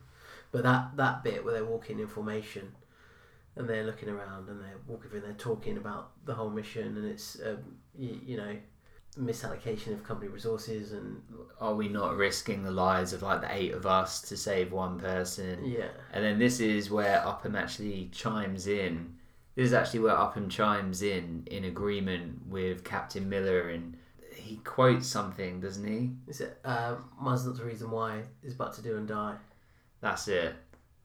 Of course, you'd know. In the fact that you know his mother's gonna gonna receive all these letters and just got one son left, etc., etc., etc. Now we've all got mothers. Uh, the captain hasn't got a mother, and this, this sort. This is the scene where I really warmed up to the film on my first viewing, where I think I had my trepidations that it was going to be like that beach scene for like two and a half hours, and I was going to struggle with it, but it actually lays off. It's well balanced with these other moments of sincerity that allows you to connect to the characters. yeah it's not all the gore of war Yeah, the whole time. It's there's you, know the nice connecting scenes and moments that you have that you know it, it shows you what these characters are like and how well they know each other, except for their captain. Um, and that, like you said, there is that nice little joke where you know Upham says, "There's not a reason why I was about to do and die," and he said, "What does that mean? We're all supposed to die? You know, you know, like we we don't all have mothers and blah blah blah." blah. And it, when Ryber then starts saying, "Yeah, you know, we all have mothers. I have a mother. You have a mother. Shit, I even I, I bet even the captain has a mother." And he looks at him. and He's like, "Okay, maybe not the captain, but everyone else, you know, it's a, quite a nice moment, a good little funny, funny bit to kind of break any sort of tension that you might be feeling as a as a viewer." So we move into the first sort of town where they can hear the French family. that's it. And half of their house has been like blown off, and there's a mother and father, and they have like a young girl, and uh, they're trying to like give the girl to, to the soldiers, obviously to try and get her to safety. And Captain Miller's saying, "No, don't take the child. Leave the child." Vin Diesel doesn't listen to orders. She looks like my niece. I have to take her. Takes the kid, sort of puts her down, and then gets sniped and gets shot. Yeah. It all suddenly becomes very real again. The rest of the squad take cover, and this is where Private Jackson, the sniper, starts sort of scoping out. And then this is one of my favourite lines that I quoted to you, and then you quoted back what it actually was. or that's something like, "Stay down, fellas. This guy, this sniper's got talent. Almost. Come on." I wouldn't venture out there, fellas. This sniper's got talent. Right, and then this is the one scene that I, I had seen before, uh, where he then uh, snipes the guy through the scope into his eye. What a shot! Yeah, What a shot! What what a thing to put in as well. Yeah, Rather than just a standard shot, he's actually gone like pure accuracy, and as a as a choice as the director and uh, you know the the writer as well. Nice, nice touch. and this is unfortunately Vin Diesel's end. He's sort of clutching a letter that is written to his father, but he's asking someone to copy it because now it's got blood on it, and um, the medic Giovanni Ribisi's character take takes the takes the letter, and yeah, unfortunately, it's too late for Vin Diesel. Can I make a little comment about the letter? Please. No, I've looked this up, and I can never find anything about that letter ever. Whenever I look up letter in Saving Private Ryan, it always comes up with the one that's written about that Abraham Lincoln wrote, and whether that was a real letter or blah blah blah blah blah. So I might be completely wrong, and there might be people out there that have found loads of stuff like film trivia about Vin Diesel's letter to his dad. But anyone who comes into contact with that letter, or anyone who comes into contact with the person that has the letter, dies. Upham doesn't ever touch the letter or anyone that has the letter, and Ryburn doesn't. But all the rest either are in contact with the letter at some point, they're all touching Wade when he's got shot, so the medic. They're all touching him. The only two that don't are Upham and Ryburn. And they're the only two that don't die. What about Tom Sizemore's character? Does he come into contact with it? Sizemore touches them. Caparzo has the letter. It then goes to Wade. Wade takes it out of his hand, doesn't he? Puts it in his pocket and rewrites the letter. When they later on, we'll get to that, I suppose. In the church, yeah. And then he has the letter on him. And then when he gets killed, they're all touching him. So Mellish, Tom Sizemore puts his legs up, doesn't he? And then Captain Miller and who's the other Jackson are all putting pressure on his body. They're all holding him. And then Captain Miller takes the letter. So they've all come into contact with the person that has that letter at some. And then they all die. The only two people that don't touch him are Ryburn and Upham. And they never have any contact with the person who has the letter. So I guess Until the end. I was gonna say, where does the letter end up? Does it not get sent then? Like, John Miller has it, so Tom Hanks' character has it, and Reiben takes it at the end of the film. I, and I've looked up things. I, I don't know whether it's my bad googling or whatever, but I could not find anything about that letter in particular. interesting. Okay, well, But throw that. maybe we should write about it on on our website, Mm. which is soon to come, mighty90s.com. And then when people Google it, it will come to us. It'll come up. and then you, you can claim credit for it. as we just spoke about, Vin Diesel's character comes to an unfortunate end. And then is this where we move forward and we're introduced to Paul Giamatti's character? Or have I, have I missed a scene? Yes, you, you are right. But, you know, before they get to the village that Vin Diesel dies in, or the town that Vin Diesel dies in, there's a panned out shot of a field, and you see them all. They then go to the village, town, whatever. Vin Diesel dies. They then go into the next town, and on their way to the next town, there's another panned out shot of them in the field, and there's still eight of them. There should only be seven. So it's the Uh, first sort of obvious mistake in the film, like continuity error. So whoever's editing it has put the same scene into it again. I thought I'd ruin it for you there. no. well, I mean, as well, we should say these. Our podcast isn't. We're we're not about poking holes into things, and obviously, I mean, it doesn't really detract, does it, from the oh, not at all. No. Um, I mean, I gave Smart House 10 out of 10, so. But there were no errors in it. Spielberg. LeVar Burton would not make that mistake. yeah, exactly. I would just say on Vin Diesel, there's a good little connection here that um, I only just thought of. Is have you seen the film Boiler Room? No. It stars Giovanni Ribisi and Vin Diesel is in it, and he is brilliant in it. This is all predating um, Fast and Furious, etc. Which I actually, the new ones, I'm fairly indifferent to, but I, I really enjoyed the first one. Um, didn't mind the second. Tokyo Drift, I really liked. Who wouldn't? Japan, Bow Wow. we good. Perfect film. yeah. But yeah, it's it's a really good film, Boiler Room. In fact, it, it's uh, some. I think it was. I hope. I'm pretty sure it was 1999. So it could be one that we bring up at some point. Um, but it's uh, yeah, it's a good film, and Vin Diesel's really good in that. But yeah, those two were were in in that together as well. So we're then introduced to Paul Giamatti's character, and he is like the head of a of another squad that's like holding uh, another area while they're they're trying to sort of move forward. They have a runner. This is the scene where they he sort of is sending a runner through, and the guy gets shot. Right? Yeah, so they've come across a parachute regiment, and he's a sergeant, so he's with his like squad, and they're taking fire from all angles, which isn't unusual for a paratrooper because they jump out of an airplane and they're shot at all the time. And they ask about James Ryan, And there's that little joke, isn't there? Or you are you are relief. You're here to take over from us, so we can leave. Um, which is like semi-serious as well. But he's like, no, we're not your relief. We're here for a Private Ryan. And like Ryan, what, you know, what the hell do you want him for, sort of thing. And then it becomes a okay, let's get a message to the other side of town.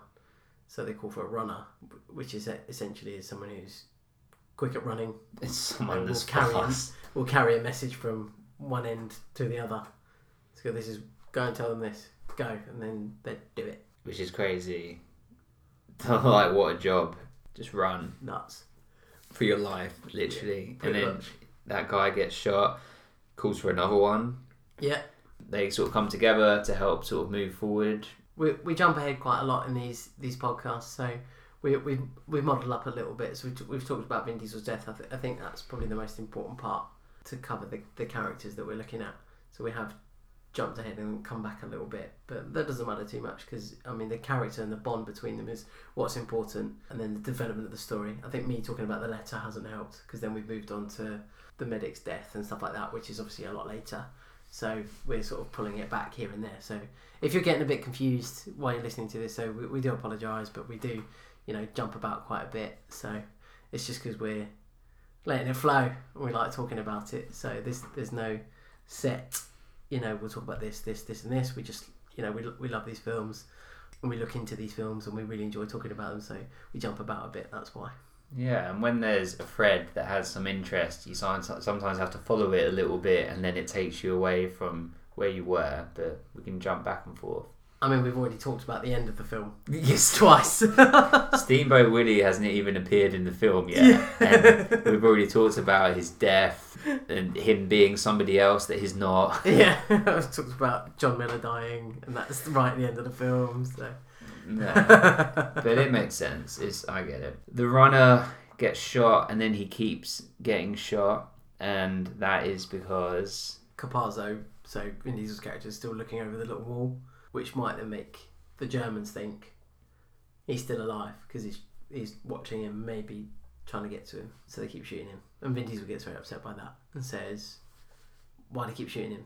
Which is why uh, then John Miller says, uh, "As long as his breath, as long as his lungs have breath, he still carries the message. We would do the same thing."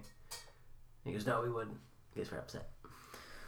And I guess maybe Vin Diesel said trying to decompartmentalize that perhaps a runner is in the same vein as like a medic, like what we were saying earlier, but I guess not because the information that they're carrying, you know, strategy or, or whatever that's then gonna be detrimental or opposing to the opposition. So they sort of come together and sort of break through.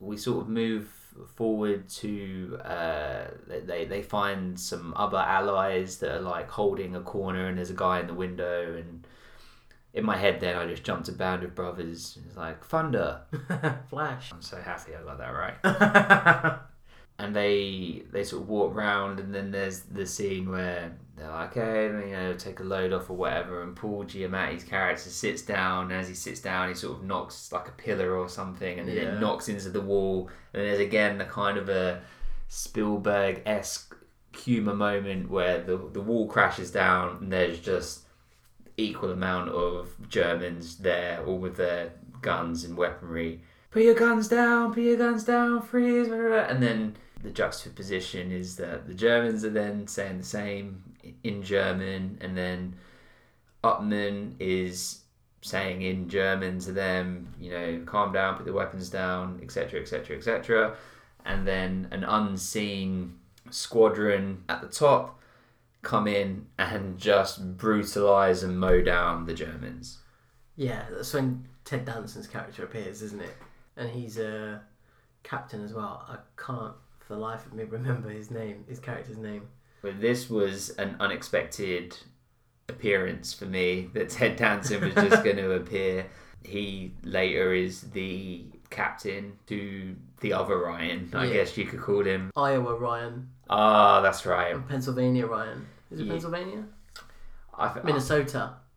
yeah, I think you're right that it's with that. I think it's that I read it on IMDb or on somewhere for trivia that they were they were referring to him as not Ryan Yeah. or not the Ryan or something like that. But yeah, I think you're right. It's with the the, the areas Yeah. because that's how they distinguish it, isn't it? It's like no, I'm from wherever Iowa or whatever. Yeah. Yeah, yeah. Is that what state he's he's in?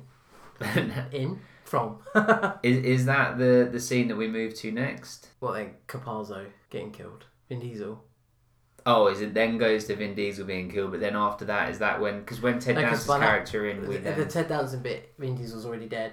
Because yeah then it goes into the church. They have the scene, that scene. They kill all the Germans that are in that little house. They then talk to Ted Danson, so they then meet, not Ryan. right. So we're moving into that scene. So okay. in there, yeah, which we've we've spoken about already um, earlier in the podcast.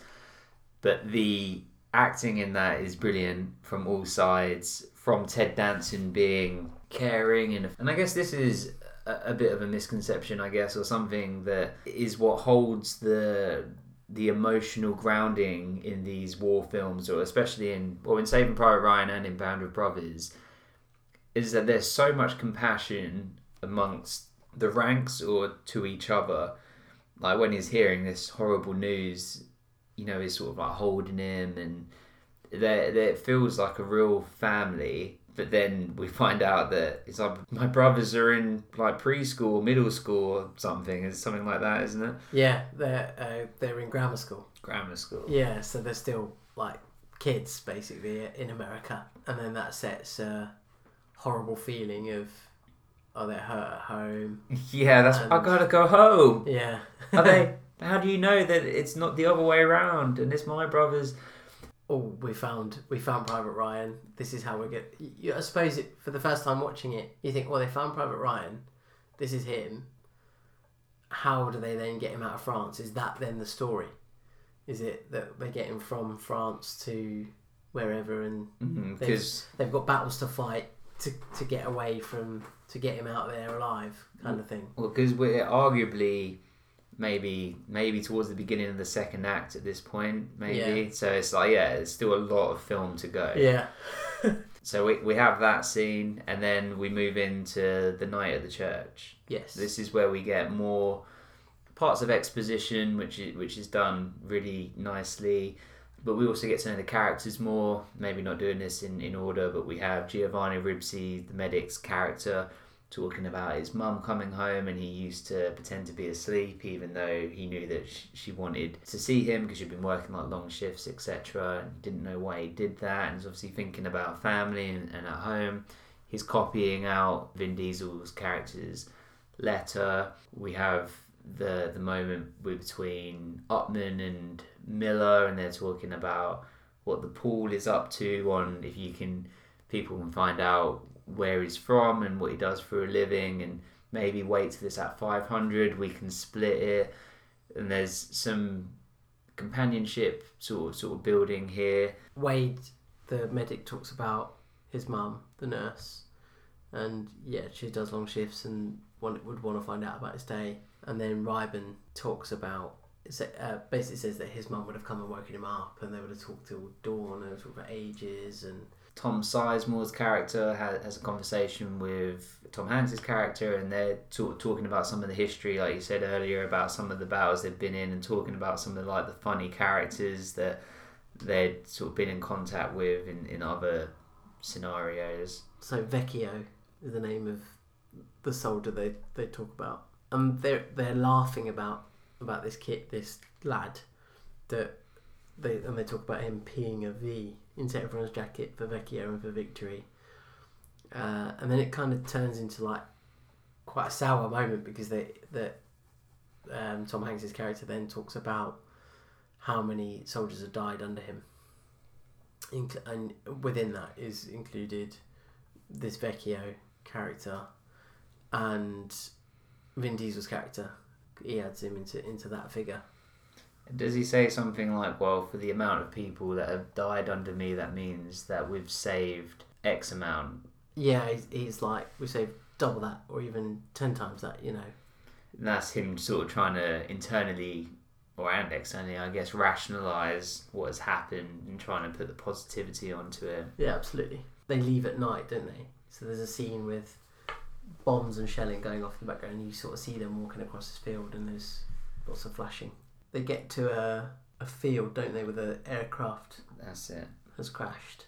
And this is they, there's there's sort of a quick scene where uh, the survivor of this crash is saying that they'd um, had too much weight on the plane, or they'd put uh, they tried to armor the bottom of it. Yeah, so they'd, they'd welded in some steel plates so that if there was ground fire, it wouldn't go through um, to protect a general who was on the aircraft. but they didn't tell the pilot, which was him, right, um, uh, beforehand. So obviously, uh, and it crashed. Um, and they said, "Oh, who would have thought?" You know, basically the irony that they put this stuff in to save one guy, but it actually ended up killing more. And then I think Private Jackson says, "Yeah, there's a lot of that going on."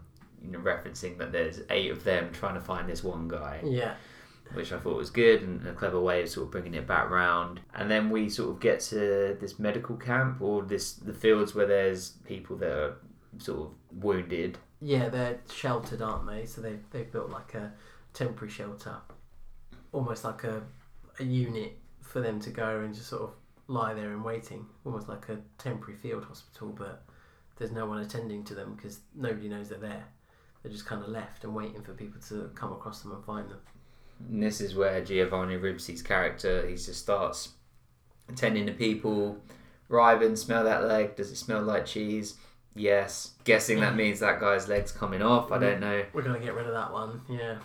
and this is where we've got other infantry sort of moving through and walking past that you know sort of look like they're in shock or mourning or just been through it and this is where they're sort of Tom Hanks gets a bit more desperate and just starts calling out for for Ryan is there a Ryan um have I have I skipped the part where Jackson Mellish and is it Reiben are looking through dog tags Yeah. So that's just slightly before.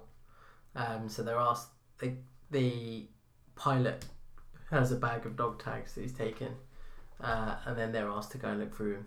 So they go over, sit at this little on these boxes, uh, and they start going through it, trying to find uh, his name. And so Jackson thinks he's found one as well. and goes, I've, I've got him. It's Ryan, R I E N N E, and it's like it's Rihanna's French, you idiot, sort of thing. There's and they're being a bit sort of jovial and light-hearted about it, and this is where Giovanni Ribisi's character is just like, sort of, what are you doing? Have some respect. You've got people that are walking past that they're colleagues and they've just seen all of this stuff. Captain Miller gets a bit more desperate and he's like, Ryan, I'm looking for a Ryan. Anyone know a Ryan? And then someone's like, oh yeah, it doesn't blah de blah. Hangs around with a Ryan, and this is where we get introduced to the guy that has had his uh, hearing affected where like a grenade or something went off near him. Yeah, a grenade's gone off right by my head. And again, it's like a nice sort of subtle, humorous sort of thing. And it's like the, the guy next to him's like, he can't hear you. A grenade went by his head. And it's like, I can't hear you. A grenade went off by my head. and then they find out that, there's Orion. There's the link back to the pencil as well, isn't there? So I know we didn't really talk about it, but when he first goes to get Upham and Upham tries to take his typewriter, he he holds out a pencil and tells it, and he's like, "Oh, okay, I'll take pencil and a pad, and I can make notes on that." Because he obviously wants to make notes in his book, and he's got to carry his stupid typewriter around because it's bulky and heavy, and there's absolutely zero point. And then that's the point where he says, "Oh, is anyone got a pen, pencil? We need to write this down." And then up appears with a pencil. Mm, He's like, "Get- "Quick, write this message." that's good. I, yeah, I didn't notice that. Nice. So then they find out that there there is Orion somewhere. They sort of get their their new itinerary, I guess, or direction, and then this is where we move into the introduction of Steamboat Willie in a way, I guess, because as they're sort of moving out, they notice um, a gunner. And they have this debate of whether where Captain Miller's saying, "Well, we need to go and, and handle this," and the rest of the, the squadron are saying, well, this isn't our mission, let's move on. Captain Miller says, well, isn't our mission to win the war? If we don't handle this, then another squadron's going to come past and it's going to be on them or they're going to get attacked, etc., etc.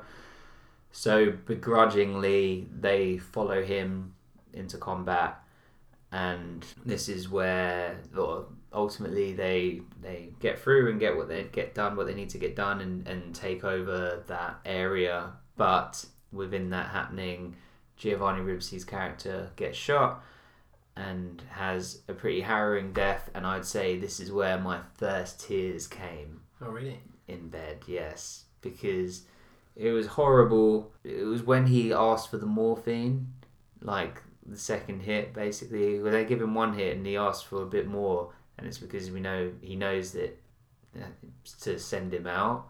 I think anyway, and he's asking, "Where am I hit?" He's basically trying to analyze his own wounds. He's got an exit wound about the size of an acorn, but it's the sound, his face, it was so horrible. Like it felt so realistic. Again, not that I know what that would look like. It was horrible. It's it's really tough as well because there's a lot of blood and although you've seen all of Omaha Beach happening, this is someone that you've now become a, like attached to, and even their own feeling about it before it happens. They've got a bad feeling about this one. Don't think we should do this. We could go around it. We could skip it and still accomplish our mission. You know, like you said, Tom Hanks says you, you think that's you you think that's what we need to do: skip it and let them ambush. You know, an, another another squad. You, you know, another platoon. I think it's Mellish that then says, you, you know, we could still skip this and achieve our objective. He says our objective is to win the war. Um, and then he makes this plan, and then yeah, he gets pretty messed up. Unfortunately, yeah, it's got a lot of bullet holes in his chest and in his stomach as well. One that's gone through, and they're doing everything they can to help him. And yeah, like he says, when he says I could use a little more morphine, it's just kind of like, okay, yeah, just, just give, do give it. it, just- give it to him. Yeah. And, but this again is where some of my argument would come in against Upham because Giovanni Ribisi's character is not. He doesn't have weaponry. He's not about killing the enemy. He's about assisting, but he is beloved by everyone there, and they all come together for him. And so I think you can have the the bravery and the courage, part of the brotherhood, without having to brandish a weapon. Yeah, yeah, definitely. I, I get what you mean. I mean, you mentioned Hacksaw Ridge earlier, and uh, I can't, for the life of me, I can't remember. I'm quite ashamed that I can't remember the main character's name, who was a real person, but he doesn't fire a weapon ever. Mm, yeah, through the that's whole thing, his but thing. He wouldn't you know, even take and- one, would he? Into Yeah. battle. Goes and saves people and and pulls them out of all those situations, and and yeah, quite right, like you're saying, um, Wade is doing the same thing. He's supporting his his team and his friends, and but counterpoint to you hating Upham because he's a rat. He's the only one that says, "Wade, tell us what to do. How do we fix you?" Yeah, no, no, I, What- he he what we- feels it. What can we do to to make you better? And then everyone else starts saying, "Yeah, what can we do? What can we do?" No, that's yeah, that's true, and that that is that is a poignant moment. I'm not saying that he's like heartless or, or cold or any of those things. Just do more. Just causes unnecessary death. Yeah, he could just do. he could just do more. But okay, so then the steamboat Willie. Is it just him Yeah, he's at the this only point? left. He's the only one left. Yeah. Um, Mellish, Jackson, and Reiben. I think it is. They all run up and give him a swift kicking. He's burying the other soldiers that are lying around. So the other, I think there's other American soldiers that they come across that are dead, and he's been told to dig their graves and, and bury them. It's explained that what what Upham tries to say is it's against the rules of war. There are rules and conventions and things like that that to say murder him, you mean? yeah, this is, it would be a war crime, and essentially murder. So you can't you can't just shoot him. Um, and what they try and say is we can't we haven't got the capacity to take prisoners, so we've got two options: is shoot him or let him go. And I, uh, what most of them think is the right thing to do is to shoot him, and then after a while he lets them fight, and he just kind of has to make a decision. so before that we see Upham talking to him and Steamboat Willie brings up about how he he loves America and uh, he likes I think he likes the cigarettes doesn't he or something like that and then as they're sort of turning the guns on him before they have this debate he's just like he brings up Steamboat Willie doesn't he and doing the choo choo or Yeah. whatever sort of des- in desperation Tries to sing the national anthem. Which is I, I mean there's multiple ways to look at it isn't it like he is just following orders like how everybody else is Hmm. but as you said it's they they can't take a prisoner. It's either shoot him or let him go, and if you let him go, he potentially is then just going to go back and become a threat again later down the line, which obviously he does. I believe that Captain Miller at the beginning would would have just gone along with shooting him. It's never disclosed, but it feels like Upham having an opinion is what changes it. Well, what do you think? I almost think Upham becomes yeah. I I agree with you there. I think that there's this. Let's use him. He can dig these graves, put put our soldiers in it, give them a proper burial while we're here, and lay them to rest. And then we don't need him anymore. And I would think Captain Miller would have just walked walked off And then and just and just let them do it Yeah. without really saying anything, but Yeah. there being this unspoken understanding. and then it becomes a a bit of a row because Upham saying it's against the rules, and it becomes a bit of an argument. And he's not really making a making a decision. Reiben starts to say, "Well, I'm done. I'm gonna walk off." Or Well, well it's, he he then Upham says, you know, they're to shoot him, and it's it's against the rules. You can't let this happen, and this is bullshit. To which he then agrees and go, actually go. I think Upham is like the becomes the conscience of it. So it's this person that isn't used to that amount of war and the horrific scenes and what they've actually had to do, and it almost makes you think back to that point of the two guys put their hands up saying we're not German, and Captain Miller's seen it, and then he's just carried on. So he has a minute of like reflection of what these two American soldiers have done. They've killed these two guys that are trying to say that are surrendering, and then he just sort of goes, "Okay, I need to carry on." So it's almost that point, isn't it, where he would have gone, "Okay, he's done all these bad things. I'm just gonna turn away, yeah, like you said, and, and move on." But Upham's now going, "Hang on a minute, that's that's not allowed. We can't Mm. we can't do that. Um, you need to stop this." And so he does. He then goes, "Okay, yeah, actually, you're right. We can't take prisoners. Blindfold him, tell him to walk a thousand paces in that direction, and then we'll crack on about our our mission." when I was watching it the for the first time, when they blindfolded him and, and told him to walk, yeah, a thousand a thousand steps. I thought they were just going to shoot him in the back of the head. Still, Mm. like I thought that one of them was just going to break break rank or break order or whatever and just shoot him. Not Jackson on the sniper rifle. Yeah, Yeah. I I did. I thought Tom Sizemore's character Sergeant Horvath. steps in and really goes to bat for Captain Miller against Reiben, saying and pulls a gun on him to the point of you, you've been given an order. insubordination and not following orders and essentially desertion is punishable by death. So actually, he would have been within his right to shoot him under orders, of course. Good fact. We have that, which is a lot. That's a lot. This is a heavy scene. Captain Miller, to sort of break the tension and to sort of move things forward, reveals that he is a school teacher from Philadelphia. Pennsylvania. from Pennsylvania. This, you know, he I think he, he coaches the softball team, Yeah.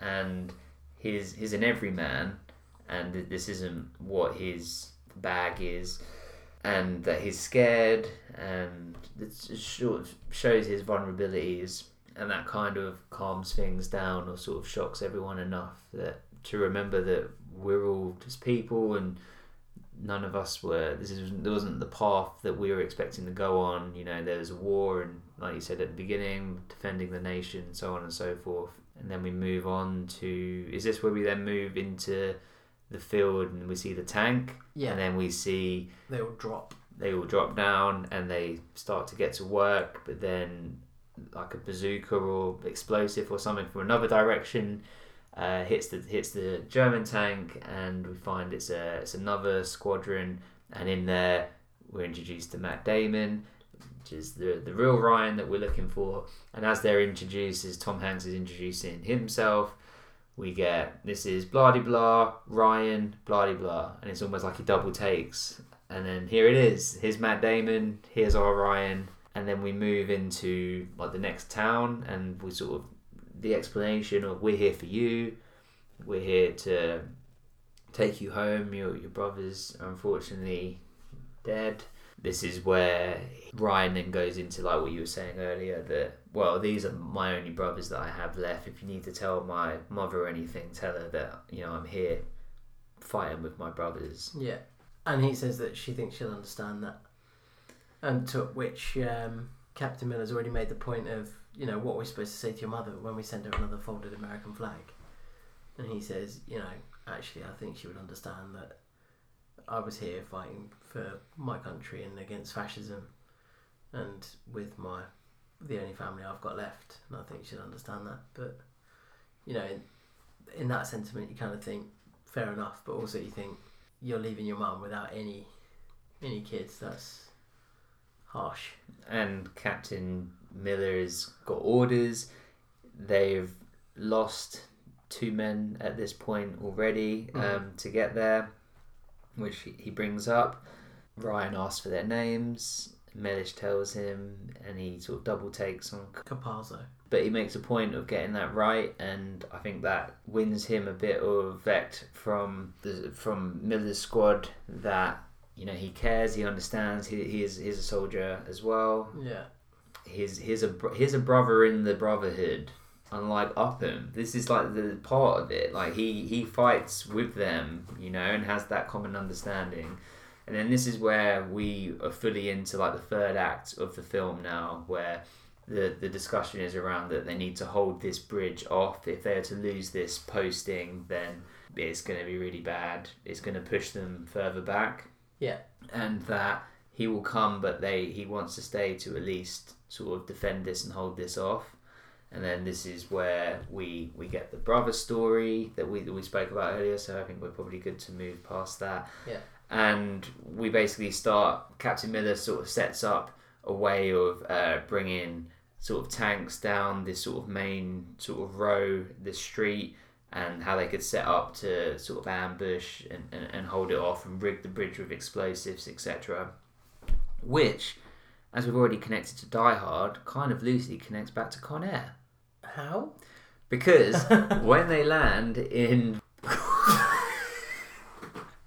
when they land in Lerner Airfield, police and the cavalry are coming, and Cyrus the Virus, played by John Malkovich, lines it up so that that all of the squad cars and whatever are all going to go down the central street in the middle, where they can then all bomb them from the side. This obviously came before Saving Private Ryan. So Spielberg stole from Con Air. Obsessed. Nicolas Cage. so they set up, and there oh, there's some good other little moments between where Reiben's telling a story about this woman that was every time he was in trouble to think about her breasts. Yeah, and, and there's nice little lot of bonding moments in there, and um, Private Jackson's gonna set up in uh, like the tower, sniper, and he's gonna have someone there helping him, like with a with a machine gun, etc., or a rifle. Yeah, he's got machine gun, yeah. They're sort of setting up in all these different places, and then Mellish is saying to Upham, Johnny on the spot with the ammo Yeah, That's it. and so on and so forth. What we didn't mention earlier at the top of the podcast is they seed in about Fubar and they tell Upham that it's a German word, and then he then tells Upham what it is. Which is? Effed up beyond all recognition, which is good. I like that. So we're setting everything up, and that Ryan is never going to be more than a foot away from Captain Miller. That's like the the condition, the stipulation. Is it Reiben that goes to be like the bait, yeah, on the little, like, motorbike thing. and that sort of rides off, spins back around, comes back, sort of playing cat and mouse, and the first tank sort of goes past and doesn't go down like the, the street or the, the path that they want it to go to. And is it the second tank that come that actually does start coming down? Yeah, it turns and makes its way down the road that they're focusing it.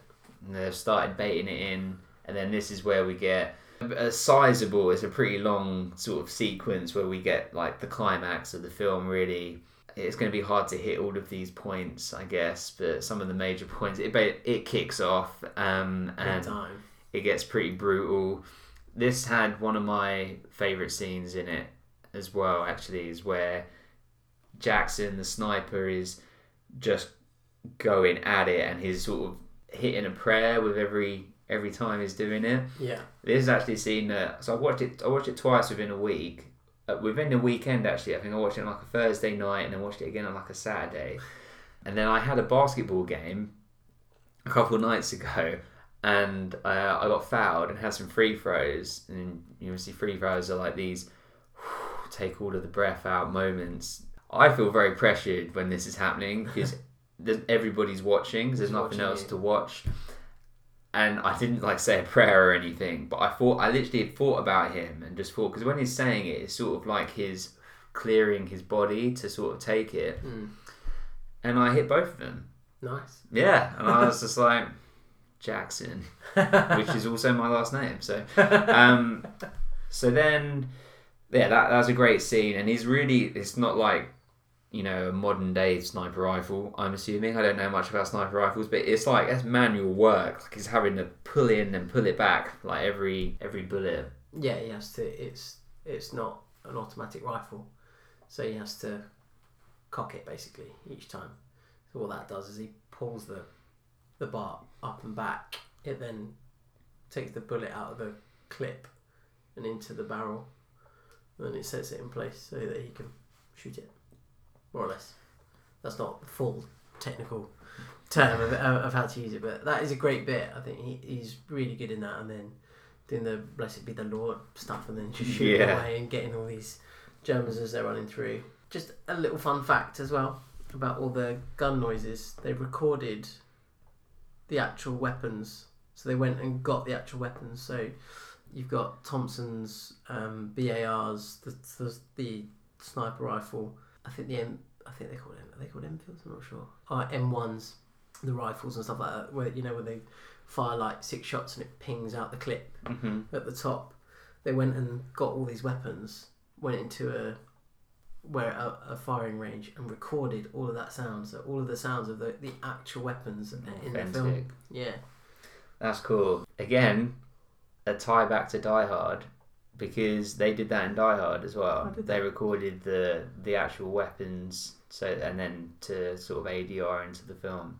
Ooh.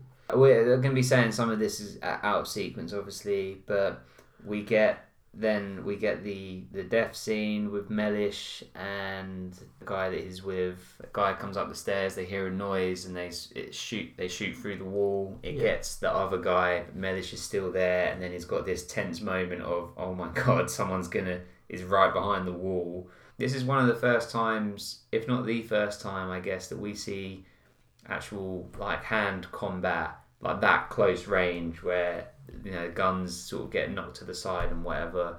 And this is where my tears came again where he gets killed because there's a there's a moment where it looks like he he's got the upper hand and then it spins over. And then it's th- and it got me worse on the second time because I knew it was going to happen. But it's where the German is holding the knife over his chest, like just before it goes in, and the sweat is coming off of his face onto his face, and then he's saying whatever in German. He's like, wait, wait, wait, what does that mean? What does that mean? Because he's sort of gone through the film and bits that we've sort of, uh, I guess we haven't touched on. Of you know, he he he actually is Jewish, and he's been saying to people as like captured Germans are coming past, you know, showing them like Star of David or you know and whatever. So obviously religion is important to him. So it's sad on so many levels because he doesn't know what he's saying as whether that's how I read it anyway. Is is, is this contradicting like like my religion, my beliefs and whatever, and then also maybe saying wait wait wait wait wait like can I get another vantage point to try and do something or for someone to come in, you rat. because Upham is on the stairwell, being on Johnny on the spot with the ammo, but just crying outside. And yes, I understand that he is a coward, that he could have saved someone's life, even if he'd just like done anything, made a noise, just done something. Absolutely. I completely agree. What is that scene, even now, still when Mellish is getting killed, I still find it really hard to watch. And I've watched I've watched it a thousand times, let's say. Is that the hardest scene for you? Yeah, I think so. One thing I like, you know, we were talking about perception and empathy and stuff like that before. One thing that one one thing that I think is quite important um, in the scene where Mellish dies is that he's he's killed by a knife, and then obviously right at the beginning of the film, Caparzo, Vin Diesel's character, finds the Hitler Youth knife And he- says, and "Oh he- look," and he he refers to it as like I can't pronounce it, but it's a type of Jewish bread killing knife, basically, like challah bread or challah bread, I think. But it's, it's Mellish that pulls the knife out, gets his own knife, and and is then killed by a knife. And I think that's just a little nod to the That- beginning because he cries, doesn't he? When Yeah. uh, like quite hard when about the knife and everything, and obviously it is personal for everyone and everybody that's there. But I guess the fact that it's fascism against like his people, is against many people and many different minorities and, um, and etc. But it didn't need to happen. I mean, you could argue that for all of it, I guess, but but the rat bastard could have saved him. he could have. percent. He could have. He could have done something. And instead, he's just like. And then when the guy walks past him, I thought he was just going to kill him on the way out. Hmm. Um, and then he just leaves him because he's just like, oh, you're pathetic. I guess, like, you could argue that he comes through in the end because, yeah, he kills Ste- Steamboat Willie. But we're not even there yet because. Oh, it's so frustrating. Other parts happen. So Jackson gets killed by the tank that, that that's sort of just targets up at him. Not really anything he could have done about that, I guess. There's a great bit where Sergeant Horvath comes across a German soldier, and uh, they go to fire their rifles, but they're both out of ammo. And the German soldier throws his helmet, and he throws his helmet, and they both get the pistols out, and they're like, ah! And it's kind of like the first to, to load it and, and, and fire their weapon, and eventually he gets a few shots off, but he gets he gets sort of shot. At the same time, I think he shot in the, the leg or sort of just like the side. Um, so he's a bit hurt, but he's okay and then he goes and grabs up and doesn't he off the stairs after that bit. But I, th- I thought throwing the helmet bit was quite it was quite a good thing to put in because you think you use everything around you, use all your resources, and actually you know sorry I'll just launch my helmet because it's a big chunk of metal and it's gonna it's gonna hurt. So one does it and he does it, and then it becomes a who's gonna get their sidearm out the quickest and and use it. And it's woven in lighter moments again, in like what's really heavy. It's like it cuts it up nicely. Yeah. we get cuts of Captain Miller and Ryan sort of doing their bits as well. People sort of they're doing the sticky bombs to the the bottom of the of the tanks.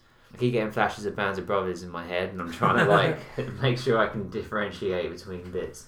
But it basically culminates into them sort of pushing back towards the bridge where they need need to blow up the bridge, and they're getting pushed back and pushed back by the Germans. As you said, Tom Sizemore's character sort of gets hit, but he sort of gets back. Uh, Captain Miller's like, "You okay? You okay?" And he's just like, "Yeah, I'm good." Or does he say it's like I'm winded or I something? just got the wind knocked out of me. Yeah, he's got a massive hole in his chest. but if it is just still there, this is where the Germans are sort of pushed forward, and Upham is sort of hiding just by the side of them. And this is another part that was excruciating for me because he could have just stood up and just sprayed his weapon up, done, over. But they're, while they're still getting shot at, like yes, I know in reality he probably would have, you know, got killed himself or whatever. But does, does that not frustrate you? Oh yeah, every time, every time. Because he's just But- right there. But you can't, you can't change it, can you? It's just, he's just in fear. And it's written, and, and again, like I'm, I'm not saying this to, to take away from the film because it's written to have that effect, and the fact that it can evoke that emotion from you just shows how invested you are into it. We get to a point where Tom Hanks gets hit, Captain Miller gets hit, and then he's basically given up and he's shooting his handgun at the at the tank. And at this point, I was already shocked that he had been hit. I thought, well, he's he can't die because I see him As the old man. as the old man. I was like, so he must survive. But then, it, then the tank like blows up, and there come the cavalry of of the air support, which is brilliant. And I didn't expect that. It very much, yeah, they they sort of saved the day. the planes that sort of swoop in and, and stop bombing is kind of just at the right time. So it, it stops the, the Germans crossing the bridge because the, the whole point of them doing what they're doing is because they need it's a strategic point because that's the only bridge that's left. So they need to try and keep the bridge whole to stop the, uh, but also stop the Germans coming over. And then him shooting his weapon, he just kind of thinks, "There's nothing more I can do, so I'm going to use every last bit of ammo, every last bit of energy that I have to just fight them off." And then he's firing that weapon, and all of a sudden one of his bullets just blows up this tank. And he's like, "Hang on a minute!" He looks up, and the, the aircraft fly over. You know, the cavalry essentially start turning up giving them control back and and that's when Reiben starts calling for a medic and Upham then appears Yeah, he Um, stands up, holds them sort of to attention. They sort of put their hands up, and which he he says something in German. That's like that was a good note that I liked about it was they they never put subtitles on Yeah. ever because it, it just guess it was not necessary, is it? Then there's Steamboat Willie who has obviously come back and, and joined forces and was part of this, and he just shoots him. Yeah. and it's like okay, it says arrest him to bugger off basically then we move to Ryan and Reiben are still left, and they're with Captain Miller. And Captain Miller, as he's basically dying, says something in the ear of Ryan. Or he says, "Earn it," doesn't he? yeah it says yeah James earned this And then is that audible? When does he say it? And you can yeah. And then okay, then he's at the memorial site, and he's like, "I hope I made you proud." And then he's crying. This also brought tears to my eyes because it's like now I'm realizing it's him, and then that like yeah, he's felt this pressure to be a good man. It's it's the, the bit that got me is when he asked his wife, Yeah. "Am I a good man?" Not to be too sentimental, but I've had times like that where it's like you look to your wife or partner or whatever to you can get lost in things and it's like like I feel like I'm a good guy I feel like I'm am I a good man? And he sort of, and she says yes and and then there we go. And and that's the film. Did I miss something? No we made it. We made it to the end of Saving Private Ryan we, we jumped about a hell of a lot but yeah. I mean it's also it's not like the most there, there is a lot of threads to it and it's not the most sort of straight I mean it is quite straightforward actually and it is quite a simple story but there there is a lot a lot to go on a lot to go through I just I just want to make one point about the the cemeteries. Sorry, very quickly because I said it's the Omaha Beach Memorial. There is an Omaha Beach Memorial, but it, it's the the graves that are all there. Essentially, it's uh, American war graves for American soldiers that are incredibly well kept and well maintained by I think they're called like the American War Graves Association, and it's for like all soldiers that have died at that time over in France and uh, are buried there. Um, so it wasn't just you know people on Omaha Beach that had died that are buried there, although a high proportion are. It's you know people that have gone on like so John Miller obviously died five or six days later and is buried there, and so you know in the film and that's I don't think I made that clear earlier. I don't want people to think that we don't know that. It's Hmm. yes well I think trying to keep it sensitive. That's all. Yeah, completely. I mean, I feel like I've had a massive education within this, and it's incredibly grounding and harrowing to watch and to believe that this happened, and obviously it did. And so let's get to our judgment of Saving Private Ryan. So, Dom, who would you say your best performer is within the main cast? For me, it is Tom Hanks. I think most people would say that. I don't know if you're going to say that, but I, I think that most people would. He's demonstrates a good leader. He has his own problems. Cause, oh, one thing we didn't really talk about is the shakes. Yes. He's got the shakes, hasn't he? Which that, we don't it isn't ever really explained. Yeah, so that's one of the first things we see in, in the opening boat section, and then at the end you see his hand stop shaking. Yeah, My my analysis or in, interpretation of that was that it was um, PTSD related, but it could also, I guess, have been like early onset of like Parkinson's or something like that. I mean, what did you see it as? I thought it was like kind of yeah PTSD kind of shell shock, not coping well. But he also says that at one point he doesn't know why he does it. It's just something that happens. You know when they're in the church and he's got his compass out and he's trying to look at maps and stuff like that. And then it happens again where he says, you know, he's trying to keep rhythm. When Ryan says, "Oh, what's is everything okay?" So oh yeah, just try and keep rhythm. So he tries, to hide it from from people. And then yeah, right at the end, you just see his hand just not moving. So it's quite quite touching moment. But I have to say that his performance throughout it and the the way he plays the character, I think it's just brilliant. I just love it. I think they're all they're all good in their own ways, but he, yeah, he's my favourite in it the whole way through. I'm not a big fan of Ryan. Private Because, Ryan. because you're not a fan of the character, or you're not a fan of Matt Damon Well, I playing really- the character. I really like Matt Damon. I'm just not a fan of the character, but I think that's the point. I think because I've I've watched it so many times, I've then got invested in these eight men that are going to save him, and I, you, I think you get there and he's a bit of a bit of a stroppy twat, sort bit of like a spoiled brat sort Yeah. of thing. And They've gone through all of this to get him, and then he's almost like not that he's unappreciative. It's a bit like, come on, man, like Yeah. we've got a mission to do. exactly yeah. So we we we've been sent here to come and get you and get you home. We found you and we're going to take you, and it's like, well, I'm not going anywhere. I was like, right, well, you're a bit of a dick, aren't you? Two people have just died to get here. So uh, yeah, for me, it's Tom Hanks as Captain John Miller. What about yourself? I would agree. I think it's hard push to to not say Tom Hanks.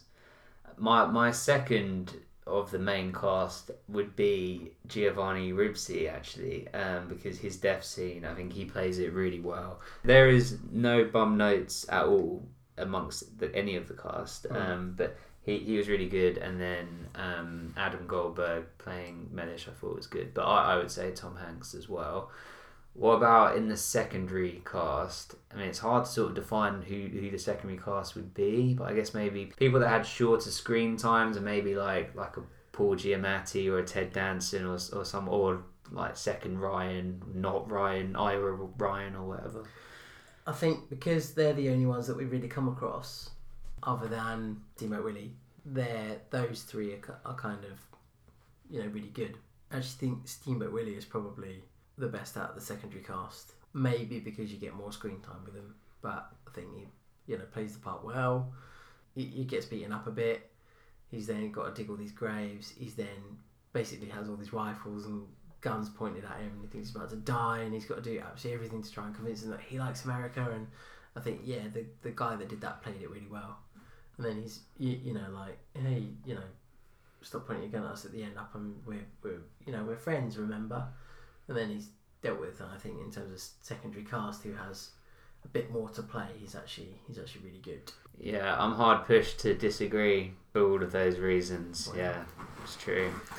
And you, you hate him in the end, and especially if you confuse him with the guy that killed Mellish. Don't know who would do that. who would do that The music. What did you think of the score by John Williams? always fantastic by John Williams, isn't it? And it always fits. It always works. And you know the the song at the beginning and the and the, the music. Sorry, the music at the beginning, the music at the end. It's just brilliant. It it just works really well with the, the film and the type of film and the the mood and the the feel of it works for me. I agree. Um, it's not. It's not like my favourite score by John Williams. It's not one that I, I used to anyway. Used to play a lot of John Williams while working because it's got no, you know, for the most part, it's got no um words to it. I can like work to it, but it's It's not instantly Christ. recognisable. or yeah, it's a bit more of like a sadder tone. Mm. Like it wouldn't be sort of getting me pumped up to like work or whatever. Yeah. It's brilliant music. What would you say your favourite scene is? the Omaha Beach scene is, but just because of the all, all the things we've discussed about it, like the way it's filmed, and the first film to do that, um, and very hard. It's quite hard to watch because there's a lot. There's a lot going on. There's a lot of death. There's a lot of, you know, horrible things that happen, but it's the truth. So I think that's probably the best scene. Or my favourite scene, anyway. Sorry. Yeah, it's brilliant. Um, I I would choose I choose a different one to be different. I, would say I like the sniper scene towards the end where Jackson's like saying like the the prayers and everything. I thought it was shot really well, and yeah, I enjoyed that. We've talked a lot about the themes, underlying takeaways, trivia. The cinematography is obviously brilliant. This is a pretty uh, open and shut question, but would you recommend this film to somebody else? Of course.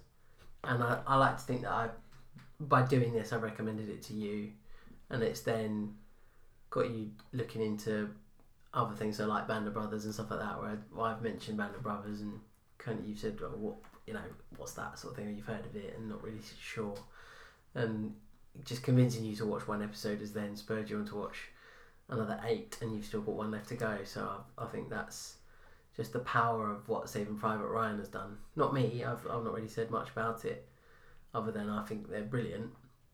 You've you're the one that's gone and watched you know this film and then thought, oh actually okay, I watched Bit Band of Brothers, and then you've just got into it. So it's the you know the the power of Spielberg, Tom Hanks, and then all the people involved in the creation of Band of Brothers as well. Well done HBO.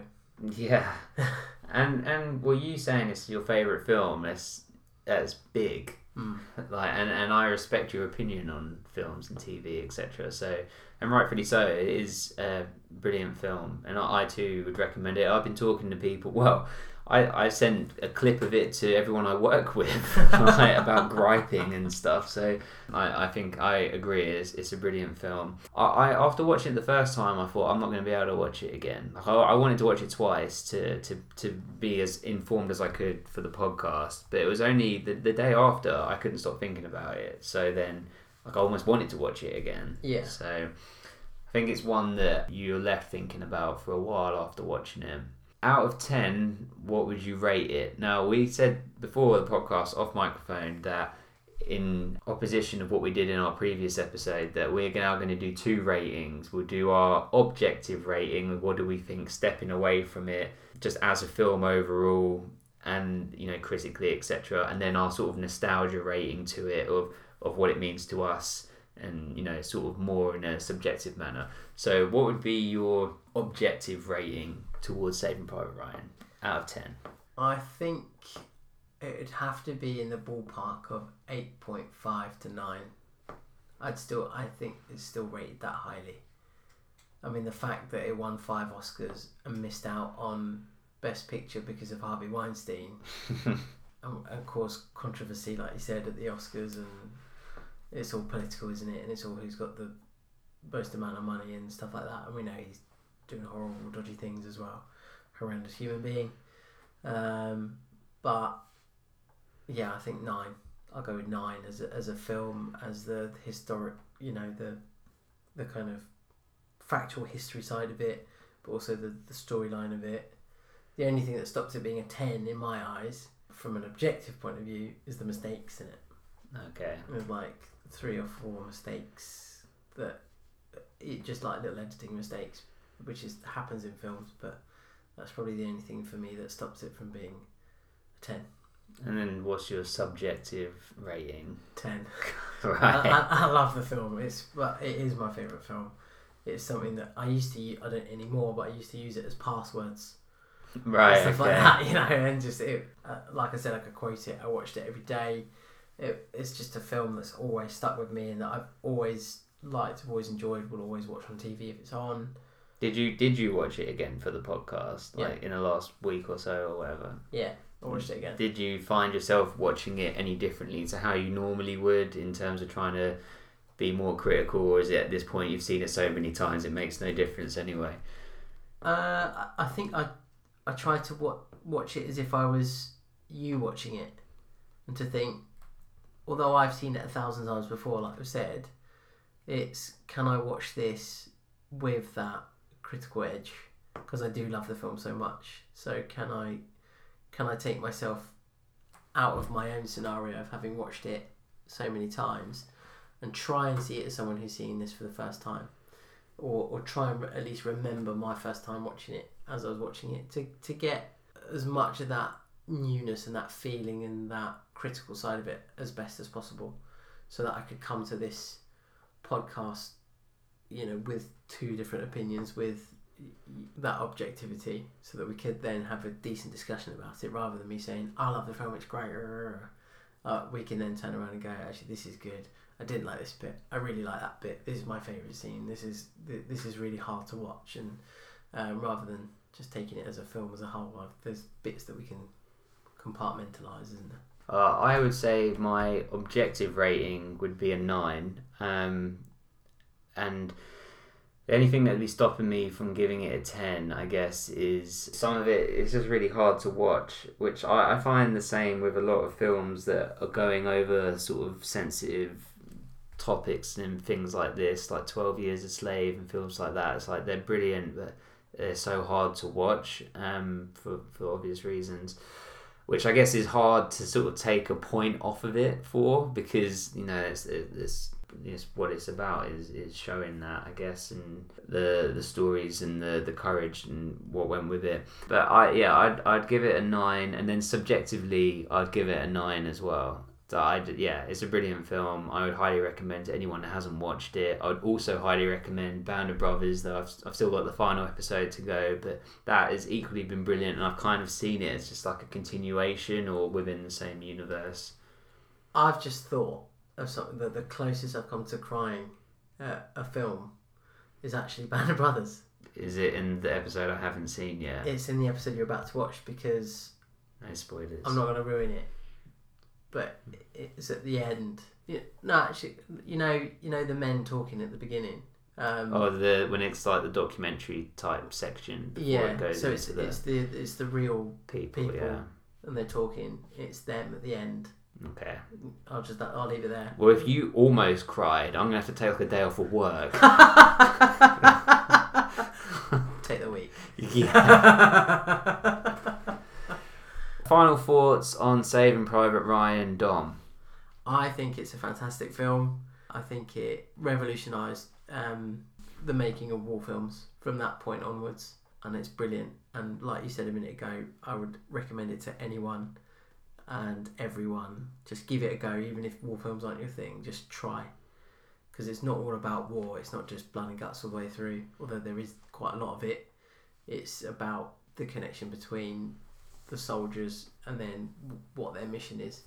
And if and if you don't like some of the more sort of graphic sections, it's like you just have to get past that beach scene because after that it settles in to the to the characters like we said. So yeah, I, I fully agree. Uh, I'm really glad not only to to have seen it but to have have done it and done this podcast with you because I feel like I always have a greater appreciation for it for hearing sort of your passion for it. So it's great. I've enjoyed it.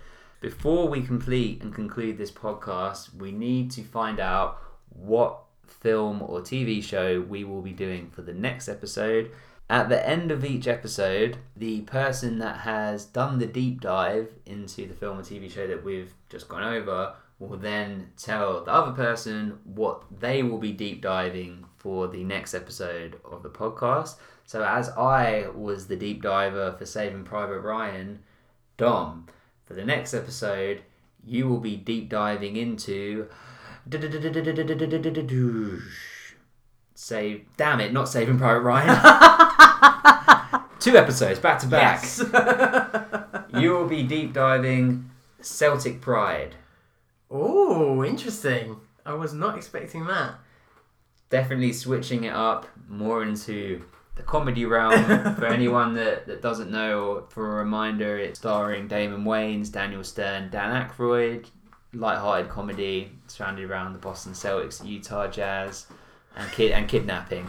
uh, have you seen Celtic Pride? I saw Celtic Pride, I, th- I think, once with you at your house in the 90s. Excellent. So that's that's my experience of it. So I, I have uh, a lot of research to do and rewatching. Excellent. Well, that is what will be next. Thank you, everyone, for listening. Please rate, review, and subscribe to our podcast, and we will see you next time. Thank you very much, everyone.